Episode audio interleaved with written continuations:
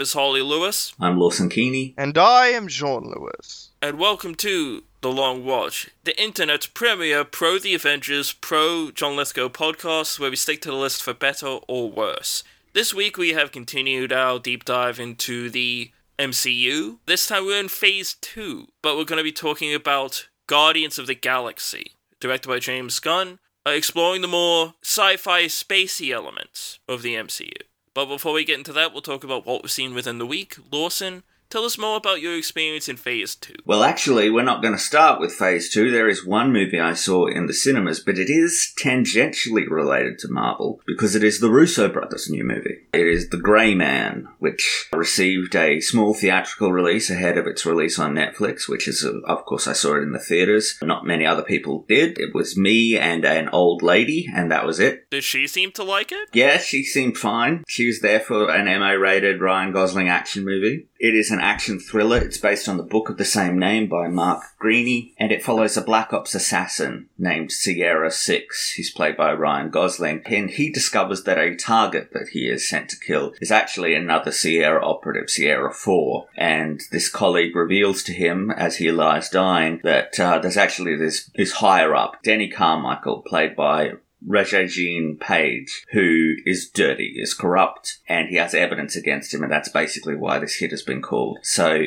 Ryan Gosling gets this USB and goes on the run, this USB with all this information, and Carmichael hires a lunatic outside contractor, Lloyd Hansen, played by Chris Evans, to track Sierra 6 down. This is dead simple, but it works. I mean, there's not an original thought in its head, but it's it's sort of born with style. The plot is very familiar. There's that dash of personality through it, though. It, it brings a bit of MCU swagger to the proceedings. It's not as austere as Bourne or Bond or, or anything like that. There's a, a pretty decent undercurrent or subplot or character arc, whatever you want to call it, between Sierra and his connection to his mentor, Billy Bob Thornton, who is now retired but sort of dragged back in because they want him to help them track down Sierra 6 and to do that they've kidnapped his niece. But that's well handled. It's it gives Sierra 6 like additional sort of personal stakes in things. It complicates things well enough.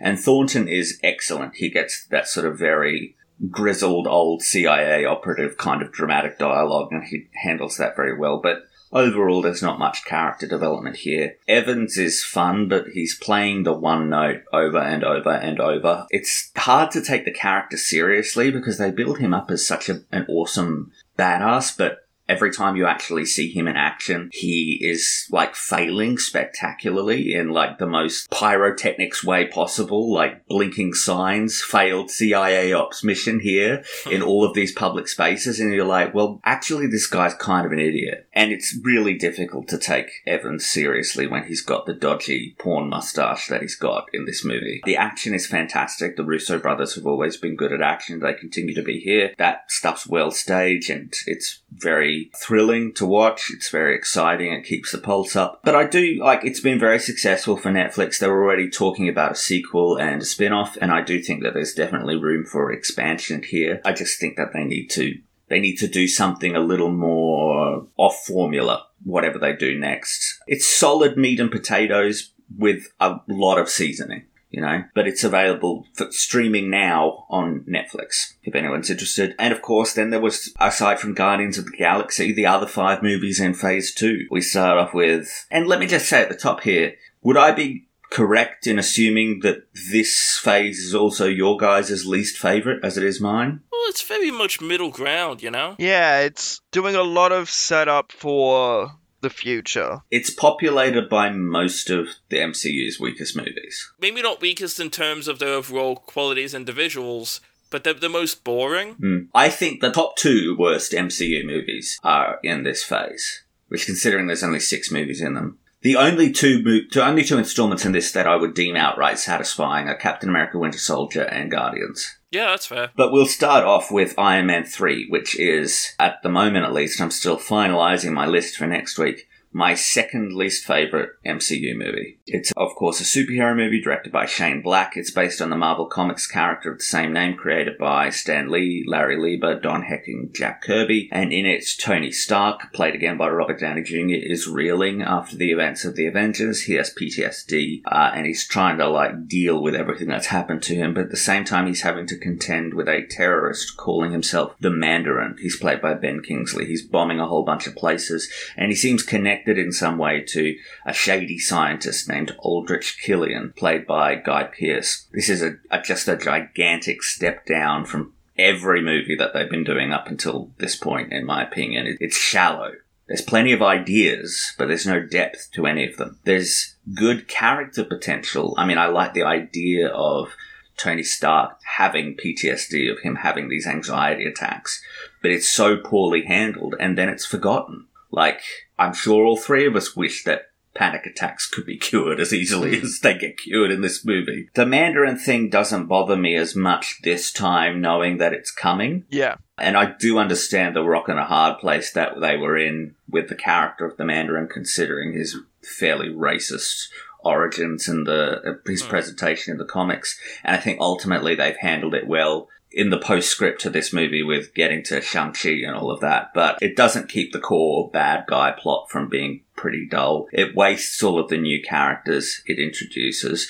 Killian's just a big nothing, and Rebecca Hall is fantastic, but barely in it. You get some fun stuff with this sort of episode where Tony Stark gets the suit breaks down in the middle of a, a small town and he hangs out with this kid named Harley, played by Ty Sheridan. And that's a lot of fun, mainly because Tony Stark does not ever try to soften his personality mm. around this kid. Like there's this whole thing where the kid's like talking about how his his dad left and didn't come back and you know any other movie you'd have that bit where the the adult like was like, Oh, I'm so sorry to hear that and it's this moment of like paternal connection or whatever. But instead Tony Stark's just like, Yeah, well, dad's leave, you don't have to be a pussy about it. Yeah. I like the Iron Patriot stuff. Yeah, that's all good, and you get a, a good William Sadler as President William Sadler. Yeah. There are some decent set pieces. It's more violent than any of the previous Oh, for films. sure. It's, it's nastier. You can definitely see the Shane Black influence on that. Oh that. yeah, and it even with the comedy as well, you've got people sort of lampshading the ridiculousness of situations. You've got all of this stuff with Tony Stark basically being without the suit and having to be a hero without it, and that's all very interesting. There's some stuff here that works. I mean, I really don't like the finale, that whole fight there. I- It just turns into like a CGI duck shoot, basically, at a certain point, and there's not much interesting there. And they rush through that finale so fast. It's just like end narration that resolves all of the hanging Yeah. threads. They like it's it's kind of absurd, but And it gives you the impression that he's done being Iron Man. well, they hadn't signed him to the next contract yet, so for all they knew, he might have been. That was the thing going through all of these, all this research for the production history. The many times where they appeared to be teeing up a exit for Robert Downey Jr. if they needed it. But yeah, it's all very competent, but it's just without care. I I almost found myself wondering if they just felt a real need to rush this movie out in the immediate aftermath of the Avengers rather than actually take the time. I mean, frankly, I mean, they, they might have just been better off skipping uh, Iron Man 3 and Thor 2 and just having Captain America one year and Guardians the next. It's available for streaming on Disney Plus if anyone's interested. Of course, we move on to Thor 2, Thor The Dark World, directed by Alan Taylor. It's based on the character created by Stan Lee, Jack Kirby, and Larry Lieber. And in it, Thor, played by Chris Hemsworth, has brought his brother Loki, played by Tom Hiddleston, back to Asgard to be imprisoned. Meanwhile, back on Earth, Jane Foster, played by Natalie Portman, is still searching for a way to find Thor, and in doing that, she finds the Ether, which we will later learn is an Infinity Stone, but that basically infects her with darkness, but it's darkness that the Dark Elves want Yeah. to get a hold of to turn off all light in the universe, basically, to uh, make the universe dark. Yes, they're led by Malekith, played by Christopher Eccleston.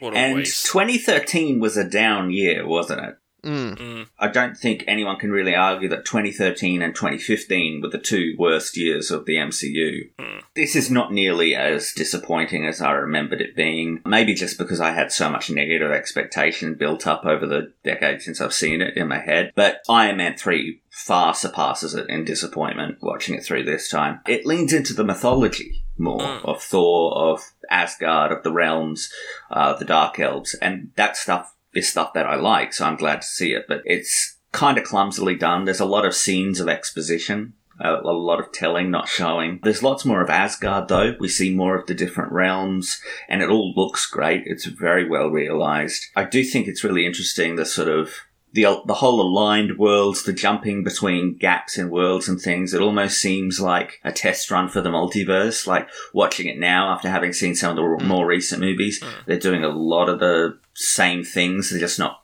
using the same words to describe it. Yeah. But Malekith is the worst villain. Is the worst villain in the MCU up till Yeah. this point. He is the second worst villain in the MCU. Full stop. I will get to what I believe to be the actual worst later on uh, in this segment. But he should be really interesting, though. That's the problem. Yeah. Yeah. He is a he, he's a dark elf that's existed since before the beginning of the current universe. He's out to find. He's out to like harness the dark and you know take away all light in the Yeah. world. I mean, His whole thing should be this really interesting, nihilistic. yeah, it should be cosmic horror. Yeah. You know. He's a lot different than he is here in the comics. He's more, frankly, Loki esque. Hmm. He's a dark elf. That means he's he's got a sense of scale, scope, and showmanship. Yeah. Absolute waste of Christopher Eccleston. Well, that's the thing with all of the a lot of these MCU movies is the number of really effective villains that they have is pretty small.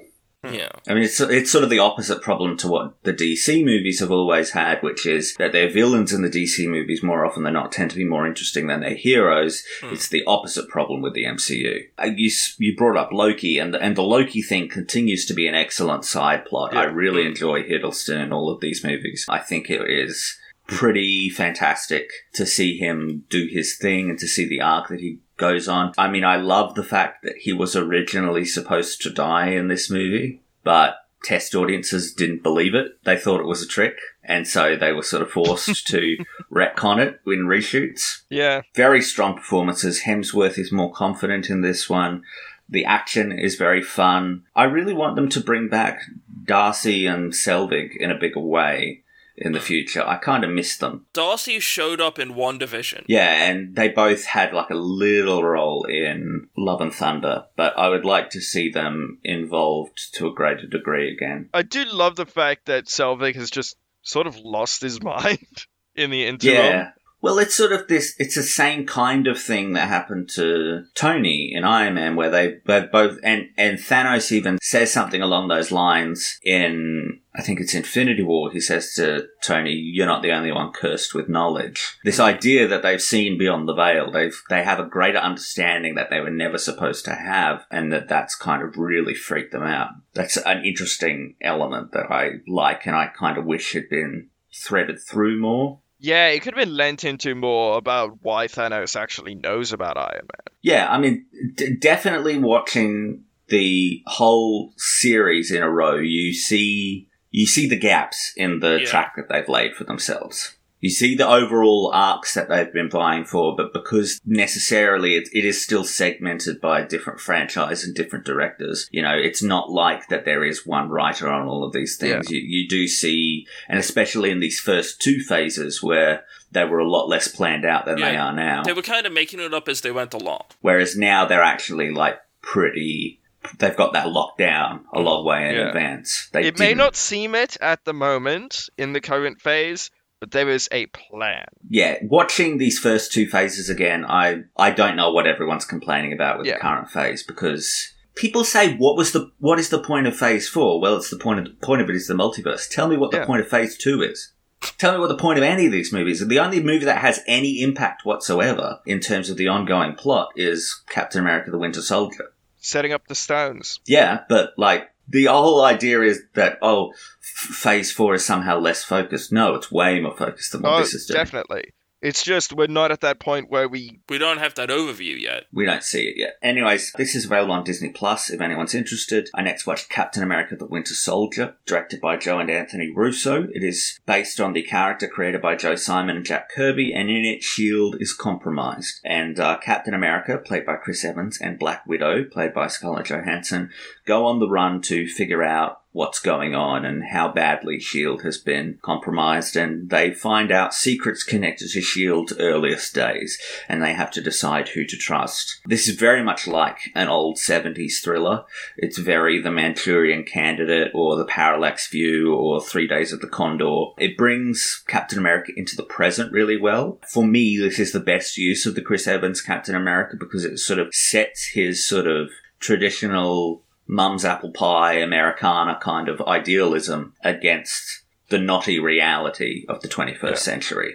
You know, sort of a post 9 11, post war on terror, post Patriot Act kind of a world. They don't do enough with the character, or any of the characters really. I would have liked to see them take some more chances with the characters, not necessarily the plot. The plot takes a lot of chances, but I would like to see them do more interesting things with the character. There is some some interesting stuff with Sharon Carter, sort of the, the legacy that she is inheriting from her aunt, but they should have lent into it more. I would have liked to see more of that. It is distracted by intrigue a lot of the time. But that intrigue is very cool, so I can I can forgive it for the most part. It's proper spy stuff. It's Yeah. taking a it's taking a gritty attack here than any of the movies have before them. It, it has that kind of plot of the main character is betrayed by their organization. They have to go on the run using their wits. Mm. It's classic spy shit. Yeah, and great action, lots of creativity for the set pieces. I mean, the Winter Soldier is such a cool look, and his his leitmotif, written by Henry Jackman, is one of the best villain themes in the MCU. oh yeah, the score is great, and you're right, that sort of shrieking sound.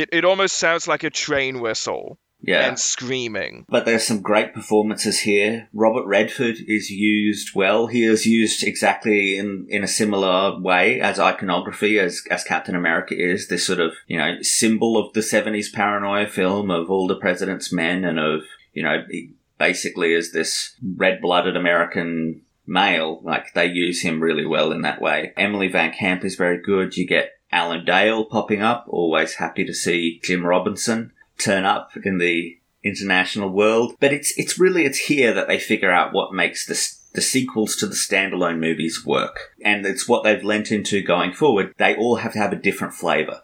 Each sub franchise has to have a different flavor from the others. Guardians of the Galaxy is a space opera. Thor is a fantasy comedy. Captain America is gritty spy stuff. And that is what makes it much more successful going forward, is leaning into that kind of delineation. There are two great scenes in this movie. There's the scene with Fury as shit's popping off with Shield, and there's the sequence where it's Captain America versus the Winter Soldier on the freeway. Hmm. I've seen someone edit together that scene, but replaced Captain America with Tobey Maguire's Spider Man. Yeah. It is honestly too good. Someone spent a long time on that. Is it like Spider Man, Spider Man, or is it Bully Maguire? Bully, Bully Maguire. Maguire. Yeah. I'm gonna put some dirt in your eye. That's the multiverse movie I want. Let give me the multiverse Bully Maguire spin off. Because he's a fundamentally different character to Tobey Maguire's Spider Man. Yeah, instead of what if, it's you what? This is available for streaming on Disney Plus as well. All of them are, all of the movies that I'm talking about today that are in the MCU. Next up, Avengers Age of Ultron, directed by Joss Whedon. It's based on the comic team, created by Stan Lee and Jack Kirby. And the Avengers are cleaning up in the wake of Winter Soldier. and they find Loki's spear from the first Avengers movie.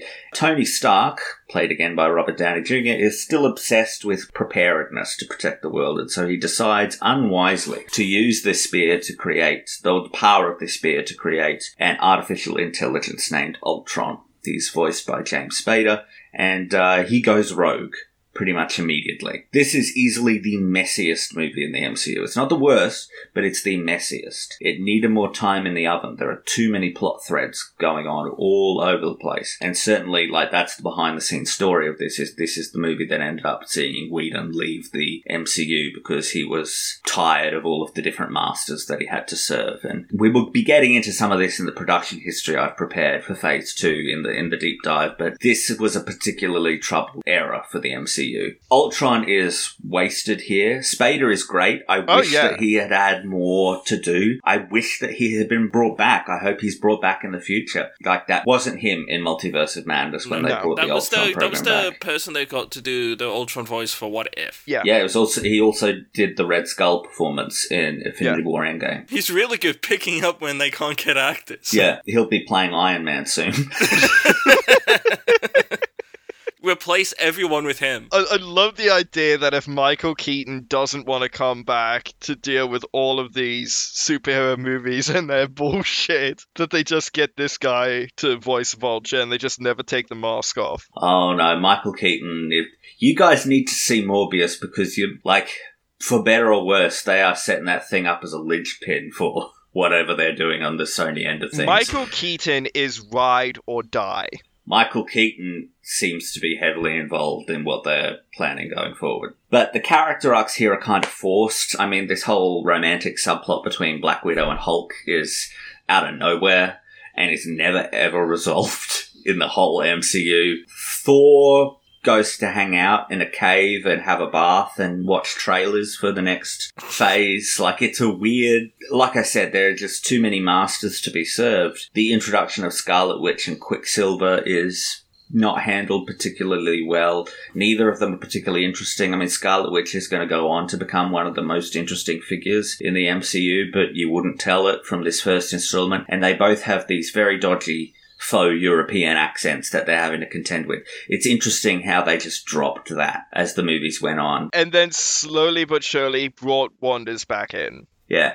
Elizabeth Olsen, it's interesting, you jump from this to Civil War, and Elizabeth Olsen is like, brought it down, and then it's phased out completely by Infinity War. But this is good table setting for the Civil War movie that's headed up, that's coming out soon after this. It's interesting stuff and interesting themes, but it's not thorough enough. It's all going to be done so much better in hmm. Civil War. Vision is a great add as a character, hmm. though. I really enjoyed Paul Bettany in the role, and there's lots of foreshadowing. There's a there's a particular scene, an argument between Captain America and Iron Man after Ultron is created, where Iron Man says, you know, why are we bothering with all of these people down here? You know, that up there, and he points at space. You know, that's the end game. Mm. And Captain America says, we'll deal with that when we have to. And Tony says, we'll lose. Mm. There's a lot of stuff that's threaded through that scene that is, is actually, I mean, I think it's pretty clear at that point that they had a, had a general idea of where they were going there. Very good acting. I really enjoy, especially Robert Downey Jr. in this, but as I said, Paul Bettany, James Spader, they're both, they're both very fun. And it's always nice to see the chemistry between all of the different Avengers cast. Cool set pieces. The sound design was really underwhelming though. It's not something I normally talk about, but it's like seemed really inconsistent, at least on the Blu-ray that I watched. Yeah, it's just treading water and it's weighed down by too much baggage. The score's pretty good. Yeah, yeah, I suppose. I mean, there's not much here that really stood out to me, but like I said, it's not the worst. The worst is Ant-Man. Uh, the last movie I'm talking about today, directed by Peyton Reed. It's based on the character created by Stan Lee, Larry Lieber, and Jack Kirby. And it follows a recently released burglar named Scott Lang, played by Paul Rudd. He is recruited by Hank Pym, a retired scientist slash special agent slash previous Ant-Man played by Michael Douglas. He used to be an Ant-Man for S.H.I.E.L.D. where he had the suit that would shrink him down to the size of an ant and he'd go on spy missions for them. But he retired after a mission went wrong and now an evil businessman named Darren Cross played by Corey Stoll has almost cracked that technology himself and it's too dangerous. So Hank recruits Scott to break into the business and steal the prototype. This is my least favorite of the MCU. Full stop. It's probably not the objective worst in terms of its like quality and structure and everything, but it is for me my least favorite. It's it's definitely the most dull. This should have been a comedy, but it isn't. Not outright. It doesn't hmm. commit in the way that Guardians or Thor Ragnarok does. It's so toothless and bland. It's like an, a family action movie from the 2000s. It's like you're watching The Pacifier or something. It can never walk the line of acknowledging that its premise is inherently ridiculous. You know, it can never acknowledge the fact that watching Paul Rudd ride around on the back of a flying ant is absurd. And it doesn't do what, what Guardians did, which we will talk about, which is like, Guardians knows full well that the talking tree and the talking raccoon is a mm. crazy concept, and they have fun with that. But Ant Man just wants to be so, so stone faced about it. No, no, take it seriously. This is a serious thing. And, you know, it's so dangerous if any of this technology got out in the world, but it, like, it never ever contends with the fact that this is funny and it should be funny. I'm just not interested in the heist that they're doing here either. It's not very involved. I mean, there aren't very many steps to it. I mean, there was a way to do this that was like Mission Impossible 1 or Yeah. an Ocean's 11 movie where they just made that like the really intricate, interesting way of doing it. And that was the whole movie. But instead,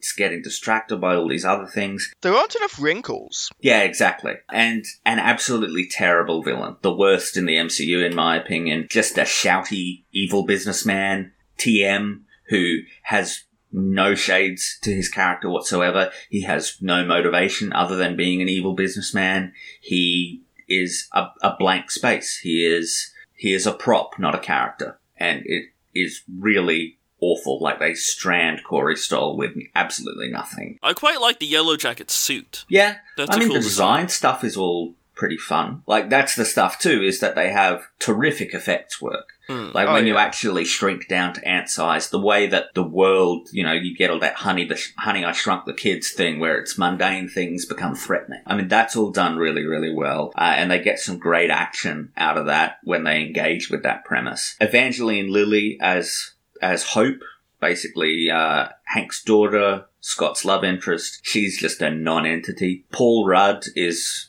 way less charming than he usually is. They spend all of this time with Scott Lang's irritating friends, led by Michael Pena, and they are the most frustrating, the most annoying characters in any MCU movie as far as I'm concerned. I was extremely unhappy when I found out that they came back in the sequel. That's interesting because that is not the general consensus. Well, I was not having it. not having a bar with it. But this is made for children. And, you know, that's fine, but that's not the series that it exists in. The series that it exists in has promised, you know, for as silly and fantastical as it gets, that there's still a dramatic weight to it and there's still something to latch onto. But I just don't see why I should be interested in this. And I don't see why you would want Scott to be a member of the Avengers. I understand why you'd want Hank Pym to be a member of the Avengers. I understand why you'd want Hope. I don't understand why you'd want Scott, a fairly incompetent person who, by his own admission, is not as talented as the other two. Well, they play with that in the second movie. I've seen the second movie, but it still does absolutely nothing when I'm like, I don't want Scott turning up at Civil War and Avengers Infinity War. I think it'd be great if Michael Douglas turned up in those movies. but yes, this is the closest that the MCU has ever come to boring, and that is the absolute worst thing I can say about it. But that is me done for the week. What about you guys? What have you been watching? For us, we have watched two things this week. The first of which was Lightyear, which is a sci fi animated film from Pixar. While spending years attempting to return home, Maroon Space Ranger Buzz Lightyear, played by Chris Evans, encounters an army of ruthless robots commanded by Zurg, played by James Brolin, who is attempting to steal the fuel source that Buzz has used to travel through time at light speed. Lawson talked about this a couple of episodes back, so I'm not going to get too into it. But I really did enjoy this. It's not for kids, even though there are certain elements. It's like on the border. It's dealing with a lot of weighty themes, like severe levels of guilt that would basically kill any normal person. I said it back when I talked about it. It's if Christopher Nolan made a Buzz Lightyear Yeah. movie, this is the Buzz Lightyear movie he would make. Yeah, exactly. And that's so interesting and weird, but it still has like a kiddie tone, which I was thinking about it actually in the week since I talked about it, and I kind of think that this would have made more sense as a live action spin off hmm, than Yeah. an animated film. The animation is top notch. absolutely, it's gorgeous. Absolutely beautiful. I love the use of light. That's one of the things that really jumped out to me when the trailer first came out. Yeah. The animation style isn't exactly lifelike, but the use of lighting is. That really gives a animated film a lot of visual depth. And that goes a long way to things like scale. I also quite enjoy Chris Evans as Buzz Lightyear. Yeah. It's a different character, ultimately. But there are certain through lines that carry through. You see what I mean about there being the absolute perfect role for a Tim Allen cameo that Yep. they absolutely missed. and that would have been really, really dope. I quite like how they translate Zurg here. When the trailers first started coming out, I was super concerned that Zurg would not be present. Yeah. The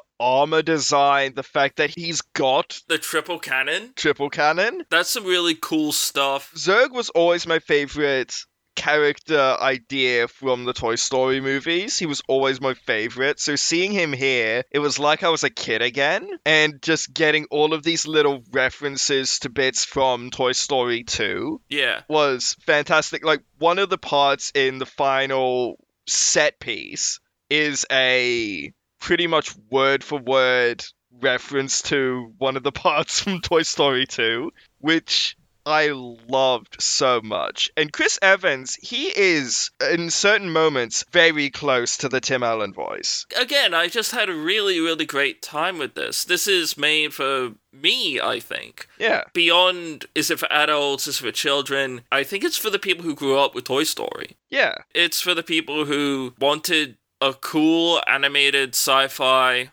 story with, frankly, a ridiculous amount of legit science behind it. Like light speed Yeah. travel, time dilation, that sort of thing. And honestly, it was a lot of fun. I would have liked if the IMAX ratio thing that they do on Disney Plus now was a bit more consistent, but ultimately, yeah, really good time. The side characters were very amusing. Socks, Socks was great. great.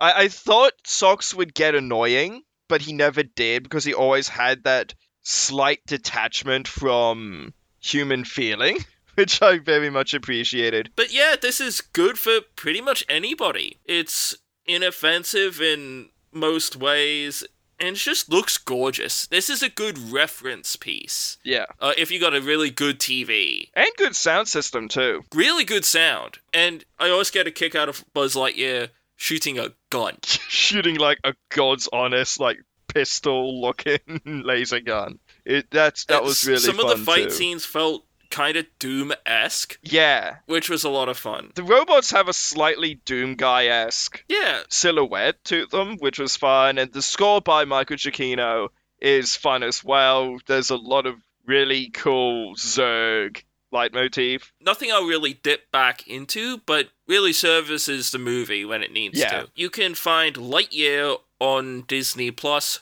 obviously. We also watched another Amityville movie. This time we watched a more modern one, and this is one that actually has a studio behind it, Blumhouse. And Dimension Films. We watched Amityville: The Awakening, which follows a desperate single mother who moves with her three children into the notorious, supposedly haunted, real-life Amityville house to try and use its dark powers to cure her comatose son. Things go horribly wrong. This was actually really interesting, and it is held together by a well known and well respected cast. You've got Jennifer Jason Leigh as the mother, Bella Thorne as the main character, McKenna Grace in what was, at the time of filming, her first film role, and Cameron Monaghan as the comatose brother. This had a. Kurtwood Smith, come on. And Kurtwood Smith is here too. The dad from that 70s show. Never watched it. And of course, the bad guy from Robocop. Yeah, okay, yeah, fair enough. Kurtwood Smith and Thomas Mann also star. This movie had a very interesting history.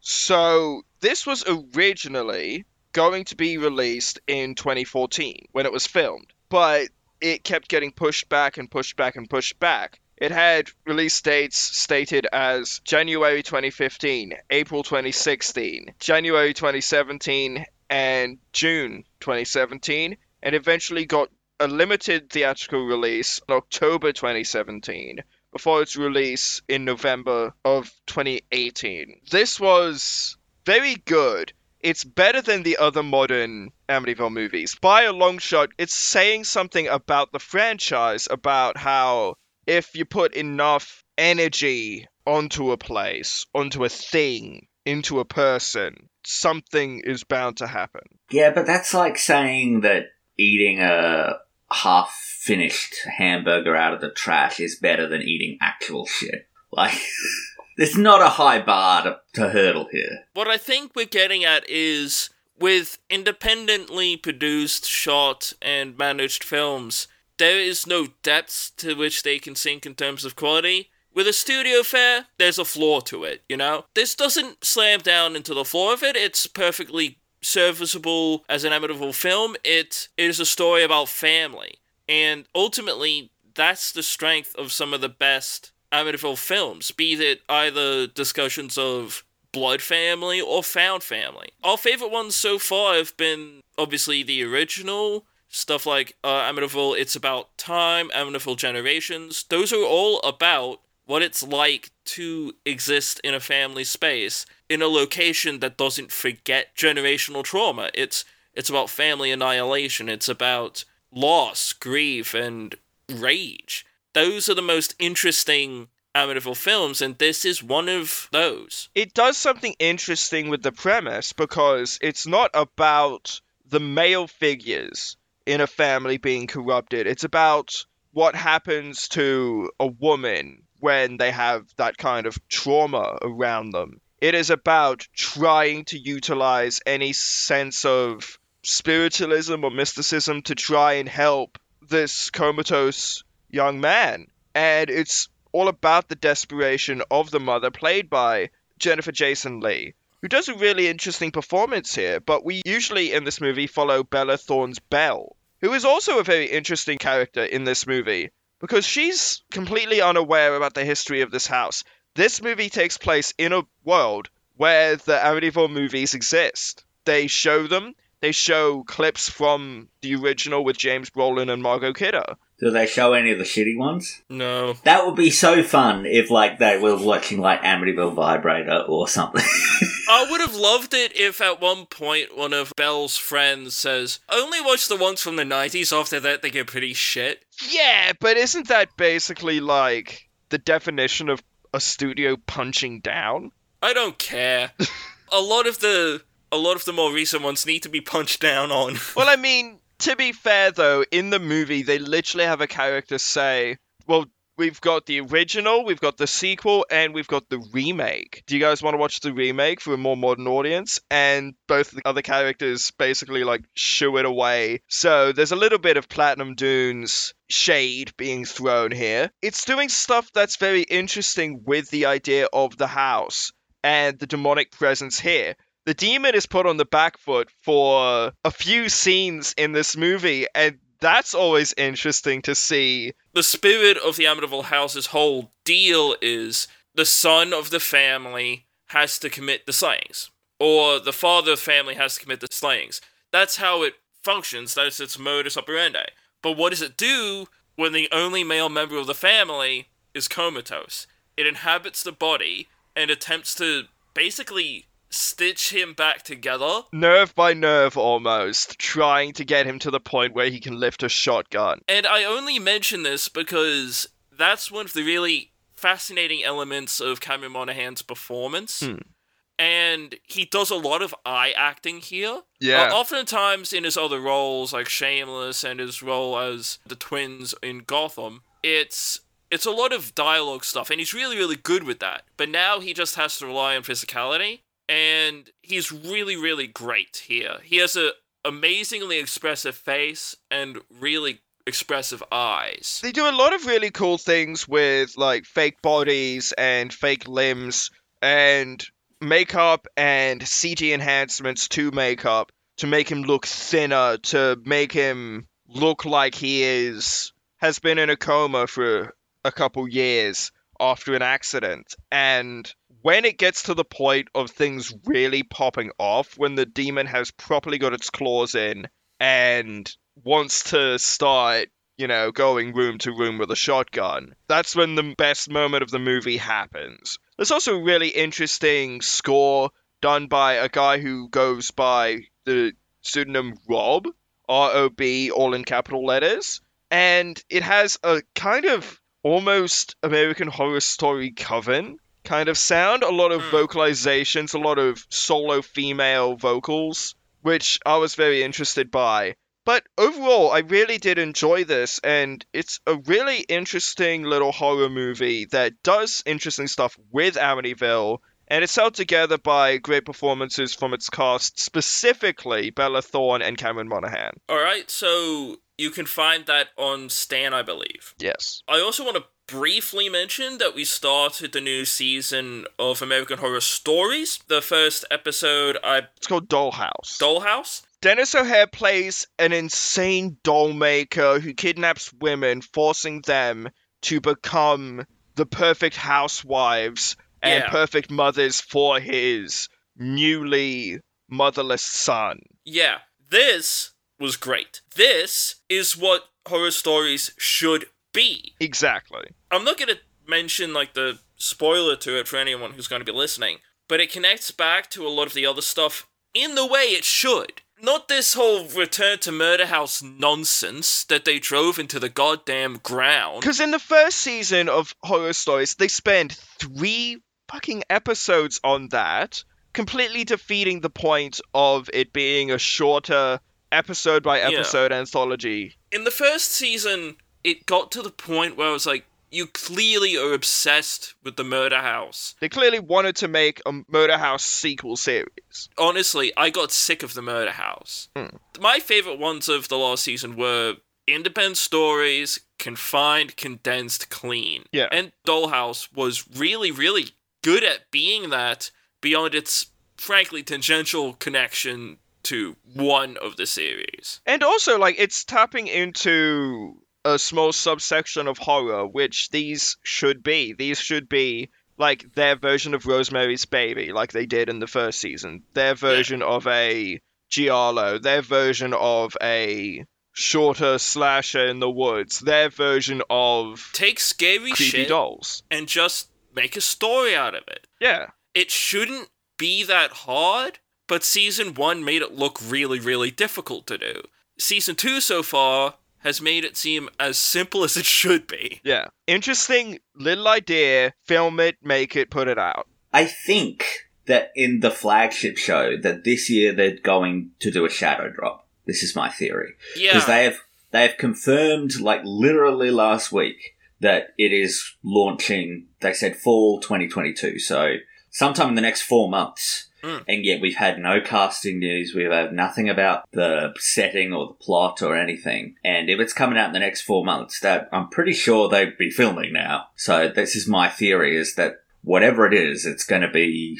I don't know what the impetus would be behind that, but I'm I'm interested to see where that's going. I hope they keep doing these American horror stories kind of thing as well. I think that I mean Ryan Murphy had that contract at Netflix, that overall deal at Netflix that ended up producing a few things, but like it seems like he's really returned to the FX fold. He's really embraced that. I mean, they just resurrected Feud a couple of months ago. Mm. that those American sports story and American love story and hopefully they could do something about Ratched. well that's that was when that was ordered. That was ordered for two seasons, but God knows where that second season is supposed to be. And Sarah Paulson has gone on record as in an interview saying that she wants to move away from the Murphy verse. Which is fair. She spent a lot of her career doing these. She spent 10 bloody years Yeah. basically doing everything Ryan Murphy wanted with bits and pieces elsewhere.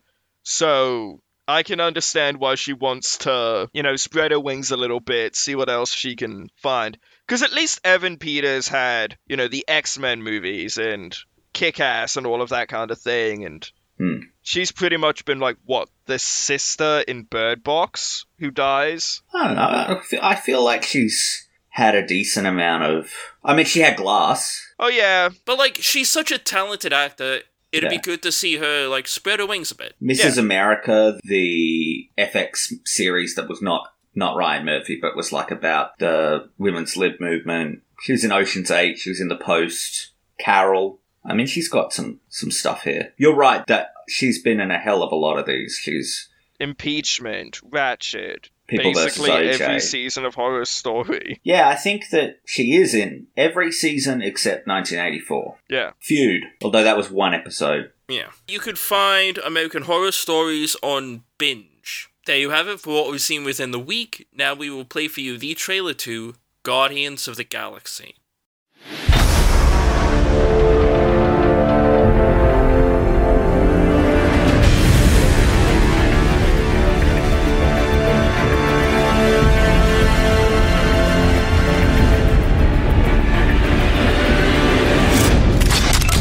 Drop it now! Yeah, hey, cool, man. No problem. No problem at all. Who are you? Star Lord. Who? Well, Star Lord, man. Legendary outlaw. Forget it. We arrested these five on Xandar. Check out the rap sheets. Drax, aka the Destroyer. Since his wife and family were killed, he's been on a rampage across the galaxy in his search for vengeance. Gamora, soldier, assassin, wanted on over a dozen counts of murder. Rocket, wanted on over 50 charges of vehicular theft and escape from lockup. What the hell? Groot, has been traveling recently as Rocket's personal houseplant slash muscle. Peter Jason Quill. He's also known as Star Lord, Who calls him that? himself mostly. He's wanted largely on charges of minor assault, public intoxication, and fraud. Oh, I'm sorry. I I didn't know how this machine worked.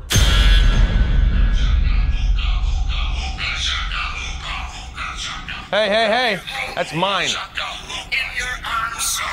You son of a... Hey! Take those headphones off right now!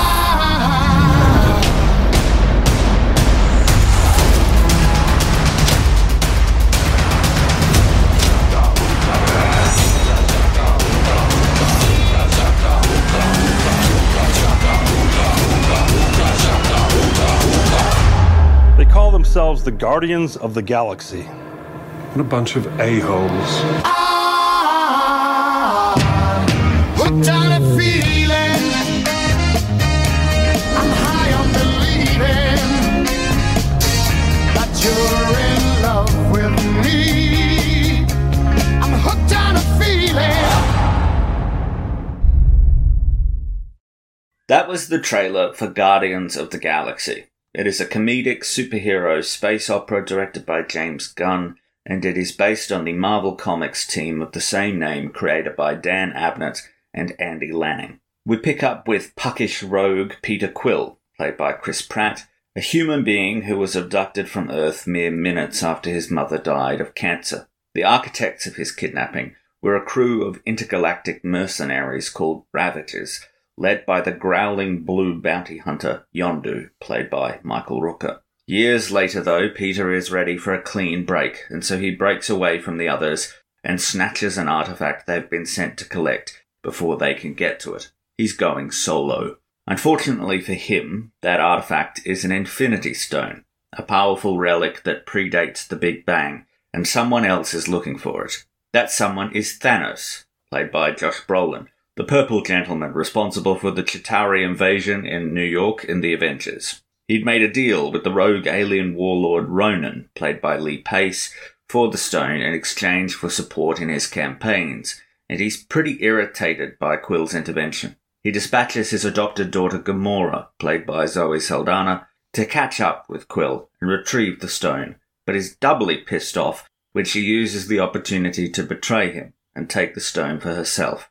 He's looking for all the Infinity Stones, you see, and if he gets them, he'll be able to rewrite reality the way he sees fit. Gamora knows what a psychopath he is. She is a survivor from a planet he decimated, and has decided to prevent him from completing his collection.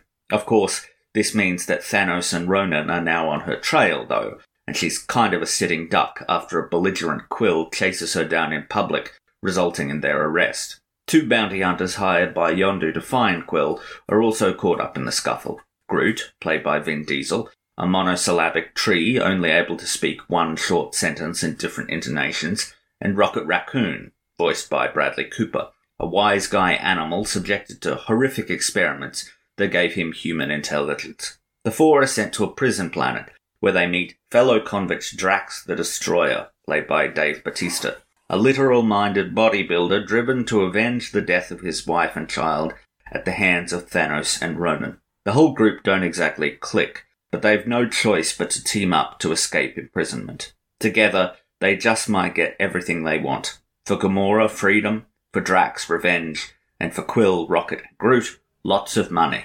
So, before we get too deep into this, why don't we each go around and give our timed 30 second thoughts on what we think of the Guardians of the Galaxy. Why don't you start us off, Jeaun? You ready? Yep. Three, two, one, go. I do like this a lot. It is the biggest swing that the MCU took in these early years. And it's a big swing of a film itself. In terms of the MCU, it's big, and as a sci fi movie, its tone is interesting as well. I like all of the characters here except Rocket. I don't like what Bradley Cooper is doing here. I know I'm in the minority in this. I just don't like the performance here. You ready, Harlly? Yep. Three, two, one, go. I quite like Guardians of the Galaxy. It's never been my particular interest in the MCU, the whole Guardian side of it. I think they are too jokey at times. But this movie has a good mix of serious stuff here. Every one of the Guardians is broken in some way, either due to their past experiences or by just virtue of what they are in case of Rocket. I like Ronan here, even though he is simply another one of those shouty villains. Right, let me cue myself up here. Uh, I love this movie. I think it is one of the best movies in the MCU. I really enjoy the expansion out to space. You are right, Jeaun. It is the biggest swing that they ever took. I don't think it's possible for them to take a bigger swing than this because there will be less distance to travel now between what they're Yeah. doing and where they're going. But going from Iron Man, Captain America, at all straight into talking raccoon and talking tree in space comedy, that was huge. And it was really the indicator that they could, the sky was the limit really for the MCU. I do have a production history here, a production history not only on this movie, but on phase two of the MCU as a whole, and it is a little bit spicy. After the Avengers came out, Marvel was riding high, but now we enter the sophomore slump. 2013 saw the release of Iron Man 3 and Thor the Dark World. Neither of them really landed critically or with fans, but 2014 was a bright spot. Winter Soldier came out and then Guardians of the Galaxy, undoubtedly the highlights of Phase 2. Guardians has its roots in the very early days of the MCU, back when they were trying to figure out the best way forward. Uh, there were a lot of ideas workshopped then. Marvel started a screenwriters program that was just about prepping potential ideas and scripts. Uh, Some might get made, some might not. They were just trying to see what would work. And of the list of properties, one was Guardians of the Galaxy, and that is the one that screenwriter Nicole Perlman chose when she was offered a spot in the program. I've quote here from Perlman. We got to choose from a list of half a dozen properties that they had that were lesser Marvel properties. There was no guarantee that these projects would ever get made, and there were properties on that list that were much better known, things that people had heard of. But I saw Guardians of the Galaxy. I took it. Though Perlman retains a credit on the film, James Gunn would rewrite the material pretty much entirely. Yet it was Perlman who took the crucial first steps in figuring out how best to integrate the cosmic element in. She also chose the lineup, although the villain in her original treatment was Thanos, not Ronan. That was changed after the Avengers came out, and Marvel decided to use him as a, as a bigger scope sort of a villain. Uh, she also had Peter Quill's paternity matching the comics. In the comics, he is the son of the Space Emperor Jason. Joss Whedon was shown an early draft and particularly hated this space royalty element and also encouraged them to make it weirder. The film was officially announced at the 2012 San Diego Comic Con, and they were soon looking for directors. They considered future MCU directors Peyton Reed, who would make the Ant Man movies, uh, and directing duo Anna Boden and Ryan Fleck, who would go on to make the Captain Marvel movie. But James Gunn was ultimately selected, and it was seen at the time as a pretty weird choice. He had started his career with Troma, the notorious low budget exploitation movie company whose films were in such intentional bad taste that their YouTube channel was banned for violating community guidelines. Oh, Troma. His more respectable work was also pretty weird. He wrote the live action Scooby Doo movies and had directed two low budget films the alien parasite body horror movie Slither and the incredibly dark, incredibly graphic superhero satire Super. He also, and this was this is very strange, a little entry on his filmography. He wrote that video game Lollipop Chainsaw about Mhm. a cheerleader like fighting zombies. And like they just announced like the other month that they're remaking that. Not a remaster, like a full scale like Resident Evil 2 3 sort sort of remake for this game that no one played. Hmm. I suspect they think if they chuck the James Gunn name on it, it'll mean more now than it meant in 2013. Yeah.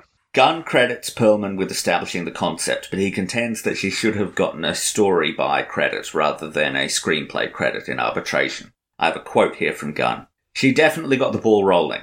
The original concept was there, that was sort of like what's in the movie, and then there's the story and the characters. Those were pretty much recreated by me. In Nicole's script, everything is pretty different. The story's different, there's no Walkman, the character arcs are different, it's not about the same stuff. But that's how the WGA works. They like first writers an awful lot. It was Gunn that brought in Yondu and Nebula, but it was Marvel that insisted on including Thanos as a supporting character. I have another quote here from Gunn. There's pressure with Thanos because you're setting up this gigantic character that, in one way, isn't really a part of your movie. His presence doesn't really serve being in Guardians, and having Thanos be in that scene was more helpful to the Marvel Universe than it was to Guardians of the Galaxy. I always wanted to have Thanos in there, but from a structural standpoint, you don't need him. There was a big search for the, for the right person to play Star Lord. Among the big names considered were Joseph Gordon-Levitt, Zachary Levi, Garrett Hedlund, John Gallagher Jr., James Marsden, and Michael Rosenbaum. While some of the actors that got far enough to screen test include Joel Edgerton, Jack Huston, Jim Sturgis, Lee Pace, who Gunn would instead cast as Ronan, and bizarrely, Eddie Redmayne. I can't see that. Can you imagine Eddie Redmayne delivering the get a black light in here, it looks like a Jackson Pollock painting? Can you imagine him trying to deliver that line? No, Mm. it. ju- Ugh. No, I, I can't. That sounds weird in my head.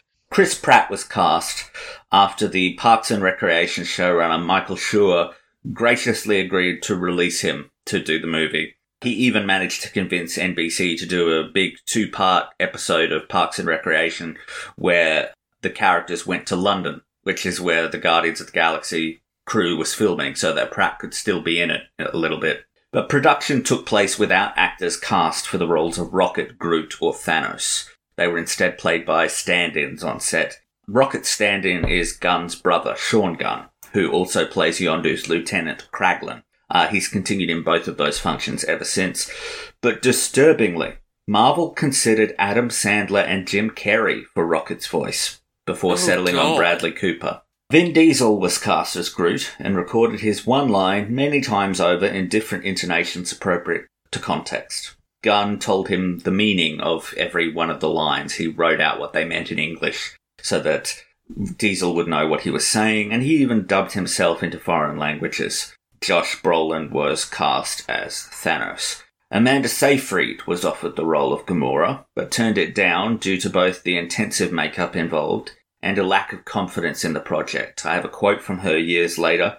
I didn't want to be part of the first Marvel movie that bombed. I said, Who wants to see a movie about a talking tree and a raccoon? Which is clearly, I was very wrong. Zoe Saldana was cast as Gamora instead. Professional wrestler Dave Bautista beat out Jason Momoa for the role of Drax. It was his first big film role, though he had previously done some low budget movies. Uh, he'd done an episode of Chuck as well, and he, of course, done The Scorpion King 3 Battle for Redemption. He was so excited about getting the job that he took extra acting lessons to ready himself for it. And the movie was released in the United States on the 1st of August 2014.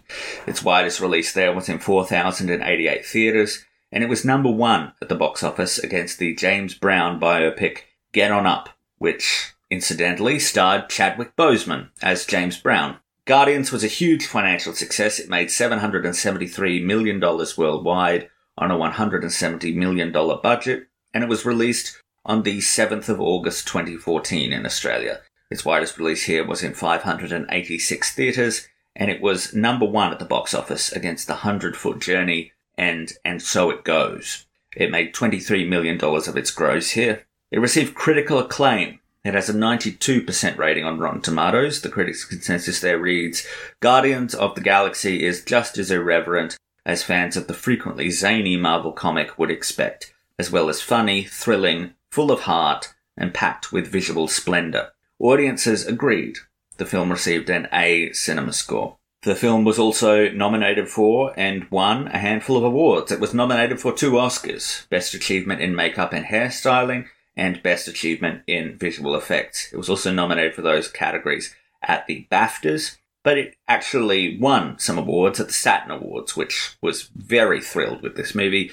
They gave Chris Pratt Best Actor, James Gunn Best Director, they awarded it Best Makeup, Best Comic to Film Motion Picture, and they also nominated it for Best Production Design, Best Writing, Best Editing, Best Costumes, and Best Special Effects. It also had a presence at the MTV Movie Awards, where it was nominated for a large number of awards. Movie of the Year, Best Male Performance for Chris Pratt, Best Shirtless Performance for Chris Pratt, Best Duo for Bradley Cooper and Vin Diesel, Best Musical Moment for the opening sequence set to Come and Get Your Love, Best Comedic Performance for Chris Pratt, Best On-Screen Transformation for the transformation of Zoe Saldana into a green alien, and Best Hero for Chris Pratt. So Chris Pratt was nominated for four awards for his performance and won none of them. But Phase 2 would go on to conclude in 2015 with Age of Ultron and Ant-Man, but the whole way through, it was riddled with problems behind the scenes. Now, I said that this was a spicy era of the MCU, and this is what I was referring to. Everything I'm about to talk about has not really been officially spoken about in public. This is coming in from reports from Variety, Hollywood Reporter, the Financial Times. I, I really went scouring for this stuff to try and put it together into a chronological narrative. So all of this stuff is, is reporting that has come out from behind the scenes over the years, and it reveals a fairly troubled production for the MCU at this juncture. For instance, uh, Dark World, Thor the Dark World was particularly fraught behind the scenes. Patty Jenkins was initially hired to direct. Natalie Portman had fought for her to be hired, and it was one of the only reasons that she wanted to do the movie. But conflicts between Jenkins and Marvel led to Jenkins leaving. Uh, Jenkins later told Vanity Fair, quote, I did not believe that I could make a good movie out of the script that they were planning on doing. I think it would have been a huge deal. It would have looked like it was my fault. It would have looked like, oh my god, this woman directed it, and she missed all these things. Portman was really unhappy, but was contractually obligated to continue. Jenkins' replacement, Alan Taylor, also had issues on the movie. I have a quote here from Taylor. The Marvel experience was particularly wrenching because I was sort of given absolute freedom while we were shooting, and then in post it turned into a different movie. So that is something I hope never to repeat and don't wish upon anybody else. He has even gone so far as to, in recent years, suggest that he would be open to doing a Snyder Cut style return to Thor the Dark World, although he says that Marvel's probably not interested in that. Ant Man was originally set to be directed by Edgar Wright after a development cycle that actually is so long it predates the MCU entirely. He had cast every main role and was all set to roll camera before the creative disagreements behind the scenes saw him exit the project less than three months before filming started, and Peyton Reed was parachuted in to complete that film. This is a common theme for Phase 2 of the MCU. Jon Favreau reportedly chafed with the studio, which contributed to him not directing Iron Man 3. Joss Whedon got into a ton of fights with them for Age of Ultron, which contributed to his exit. For instance, Thor going to that spa and watching the trailers for Phase 3 was not in Whedon's script. It was something that Marvel insisted upon. I have a quote here from Whedon. The dreams were not an executive favourite either. The dreams, the farmhouse, these were things I fought to keep. With the cave, it really turned into they pointed a gun at the farm's head and said, Give us the cave or we'll take out the farm. In a civilized way. I respect these guys, they're artists.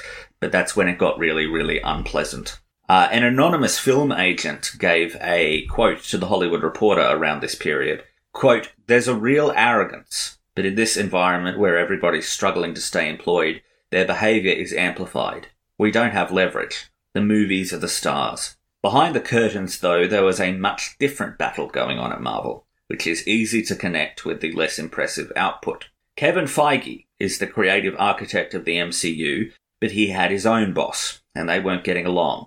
His boss was Ike Perlmutter, who had taken control of Marvel on its journey out of bankruptcy in the 90s, and to his credit, did a fantastic job of rebuilding the company over the next decade. He became Marvel's CEO in 2005 and he oversaw the initial film projects and the Disney sale. That said, he was an infamous micromanager and notoriously tight fisted. This style might have helped a badly damaged company return to health, but it was starting to interfere with its continued success. In fact, it was starting to become a little bit embarrassing. There was one particular episode that quickly spread through Hollywood social circles where an event for the Avengers ran out of food for attendees because Perlmutter had refused to pay extra for the appropriate quantity. At another press event, he had complained that journalists were being allowed a second drink. As recently as 2019, he was still personally reviewing his employees' expense reports.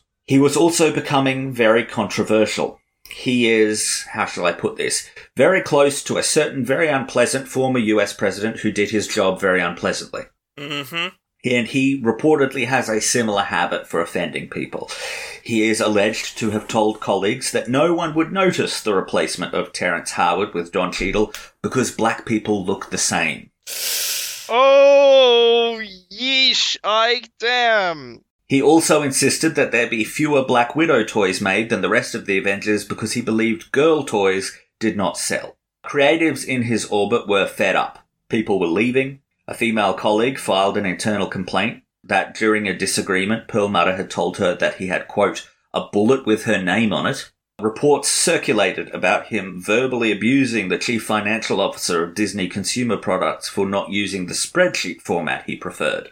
I have a quote here from a Hollywood Reporter article. Some at Disney are so intimidated, says one source, that they believe he has spies or is listening in on phone calls, though this person allows that it could be paranoia. Or not. A Marvel veteran says, The way to curry favour is to tell Ike that someone spent more than he should have. Though Feige always held the company line in public, behind the scenes he and Perlmutter were clashing on a routine basis. Feige's hands were routinely being tied both by him and by the creative committee that Perlmutter maintained to monitor the MCU. They had become a creative nightmare for filmmakers. They tried to get James Gunn to remove the soundtrack from Guardians of the Galaxy. And it is their interventions that are reportedly a major reason Edgar Wright left Ant-Man. The tension had been building for years, and in fact, some sites report that Feige was close to quitting.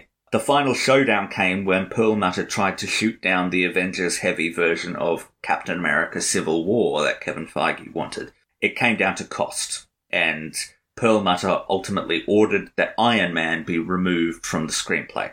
Things had built to a head, and Feige reportedly used the underwhelming reaction to the recent movies at that point to help escalate the disagreement to the desk of the then Disney CEO, Bob Iger. Iger looked at the situation and removed Marvel Studios from Perlmutter's portfolio. Hmm.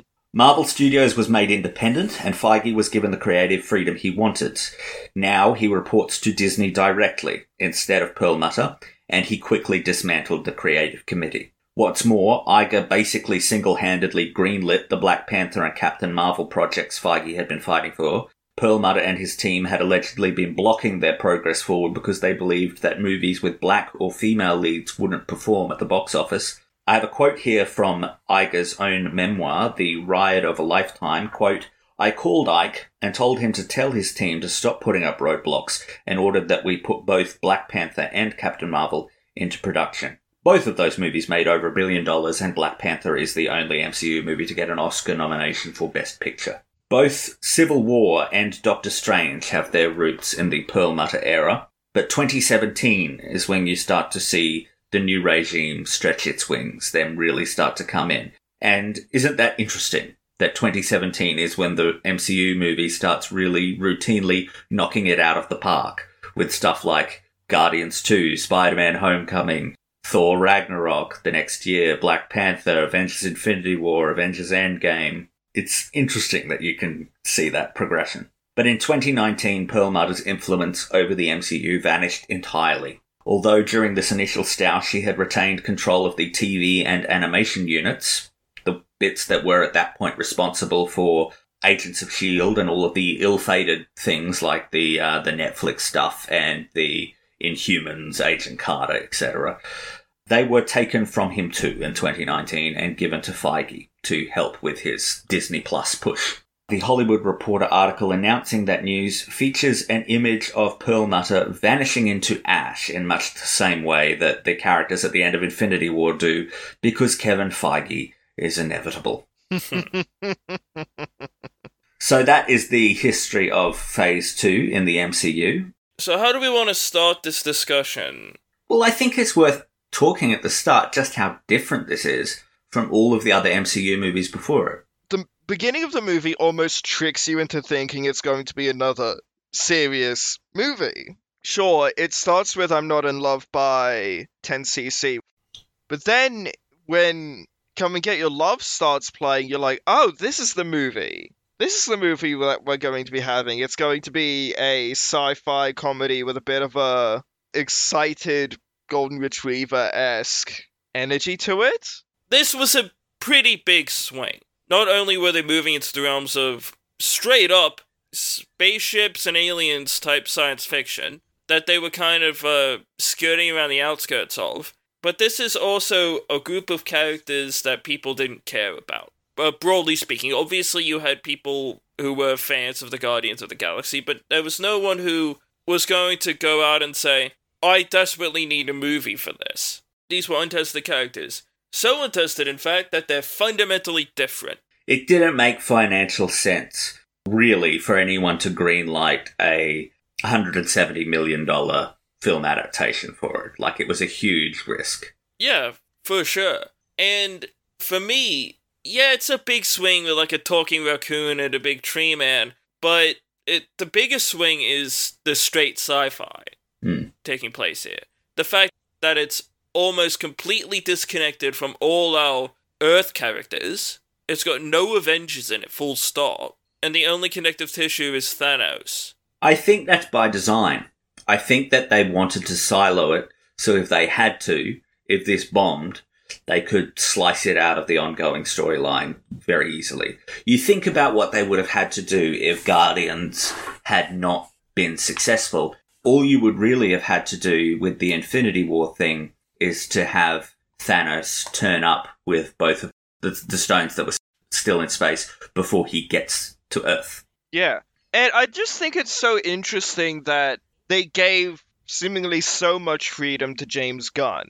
There's a lot of things that are very much his style. These characters who have dark backstories but are generally assholes to people. These, like the Jackson Pollock joke, didn't in the earlier years of Marvel wouldn't think that would get through. I can imagine a world in which Robert Downey Jr. improvs a line like that, but yeah, it would have yeah, been. Well, yeah, I it would have really him stood out. improving that line, but that would probably get cut. And I mean, the soundtrack as well is a new thing for Marvel. Well, not really because of the ACDC in Iron Man 2. It's it's the first time it's like integrated into the scenes in such a Yeah. dramatic way. It's not just background music for a scene. It's like it's basically the score for the dramatic moments. Yeah.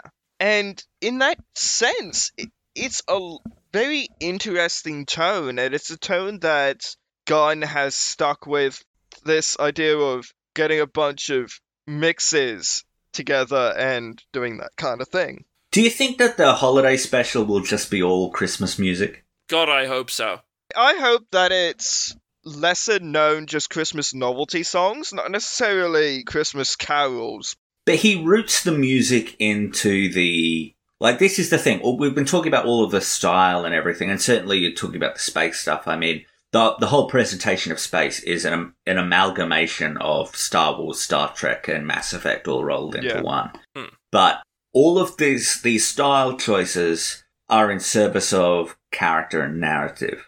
Like they're not just disposable. All of the music is so instructive as to who Peter Quill is and to where he came from. That he's got this cassette tape that his dead mother gave him. That the first time we see him as an adult, he is dancing to come and get your love. Like that shows us instantaneously who that guy is. Like we understand him the second that we see the Chris Pratt adult version of him because of how Gunn is using the music. And he uses it as an instructive thing for character work, for plot work throughout all of these stylistic flourishes, even stuff like, you know, the color, the, the explosions of color and, and different things are used in particular ways that you, you start off with a very sort of, you know, bright, clean colors when you're in the civilized areas and it's all, it all looks very Star Trek. It all looks very much like the Citadel on Mass Effect. And by the time you get to nowhere, it's all like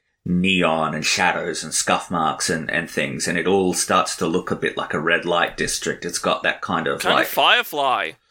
yeah. Or, or, or kind of like, you know, you're in a seedy part of town and, and the quality of the color changes, but he's always using the style in that way. Hmm. One of the elements I really do like about Peter is that he's li- been living in space the majority of his life. So his understanding of Earth culture stalls Yeah. the moment he leaves. And the way he says to that god, those songs belong to me, that may as well be true. Hmm.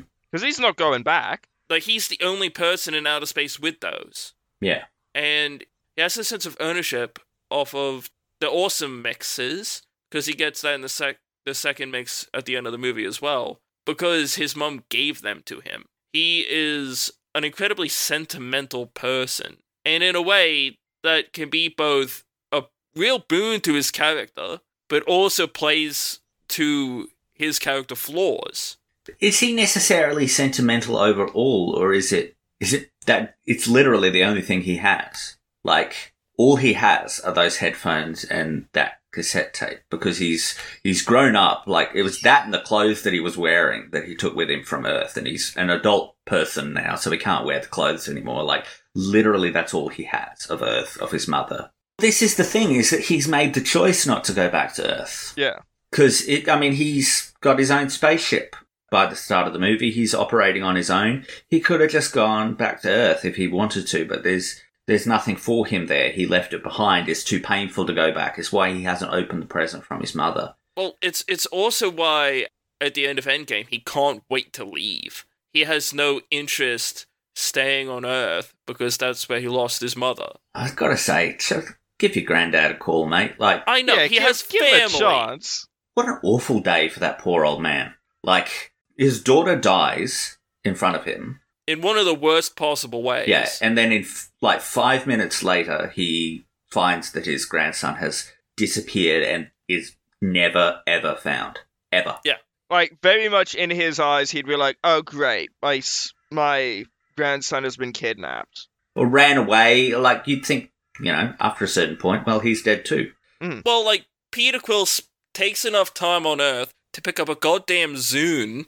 Well, no, he doesn't. He No, doesn't. Kraglin That- gives it to him. Kraglin gives it to him in Guardians oh. too. God, even then, like There was apparently going to be an extra beat at the end in the montage with the Ain't No Mountain High Enough song, which was going to be Grandpa Quill looking into space, sitting by himself. And on the one hand, I can see why you cut it because it's really depressing. But on Yeah. the other hand, I think that's a really sort of tragic thing that should have been acknowledged. And it would have been a really effective moment. Hmm. I like that actor too, by the way, Greg Henry. really doing a good job. You just get shortchanged.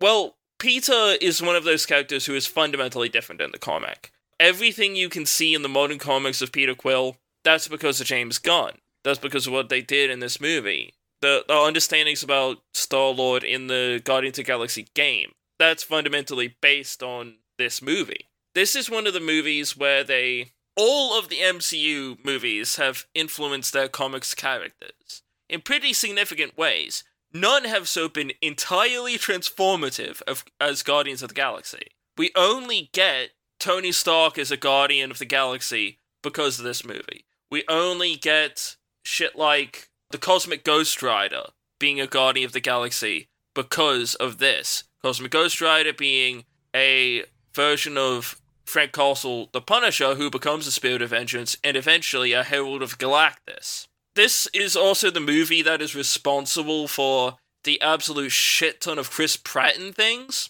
Well, I'm not sure. He he had already gotten the Jurassic World role before this movie came out. But you're right, it is the start of his meteoric ascendance. uh, His um he well, he had actually been on the up and up. People forget that he had done the physical transformation before. No, I know. He had got he'd been in Zero Dark Thirty, and this was sort of the next step of that. I mean, he was a breakout character on Parks and Recreation, but you're right that this is sort of the first step on his road to pl- voicing Mario and Garfield.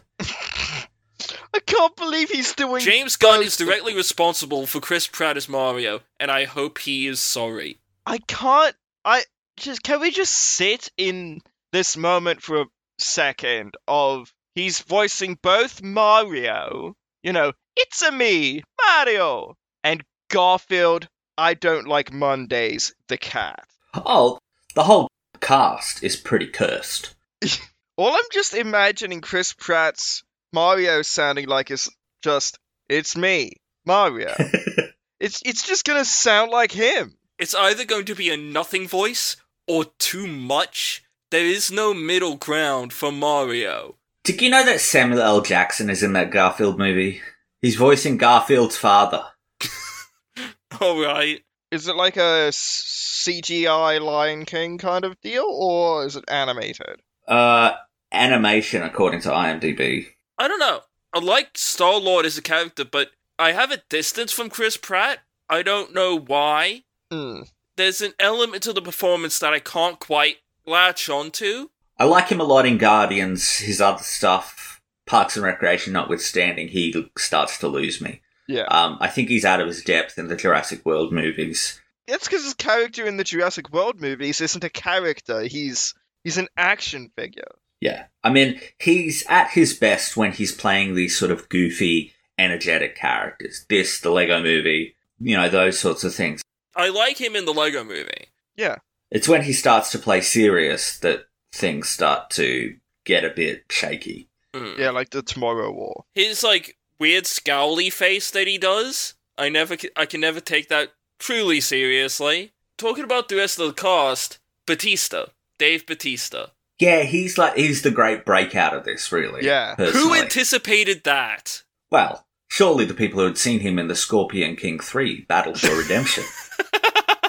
Really moving up in the world. Lawson, you're being mean. But since this movie, I've been watching Bautista go from strength to strength, not only as a person getting more interesting roles, but as an actor, he's just gotten better and better. Hmm. And it was in, I believe, one of the prologue things for Blade Runner 2049 that I watched, and I was like, holy shit, Bautista's an actor.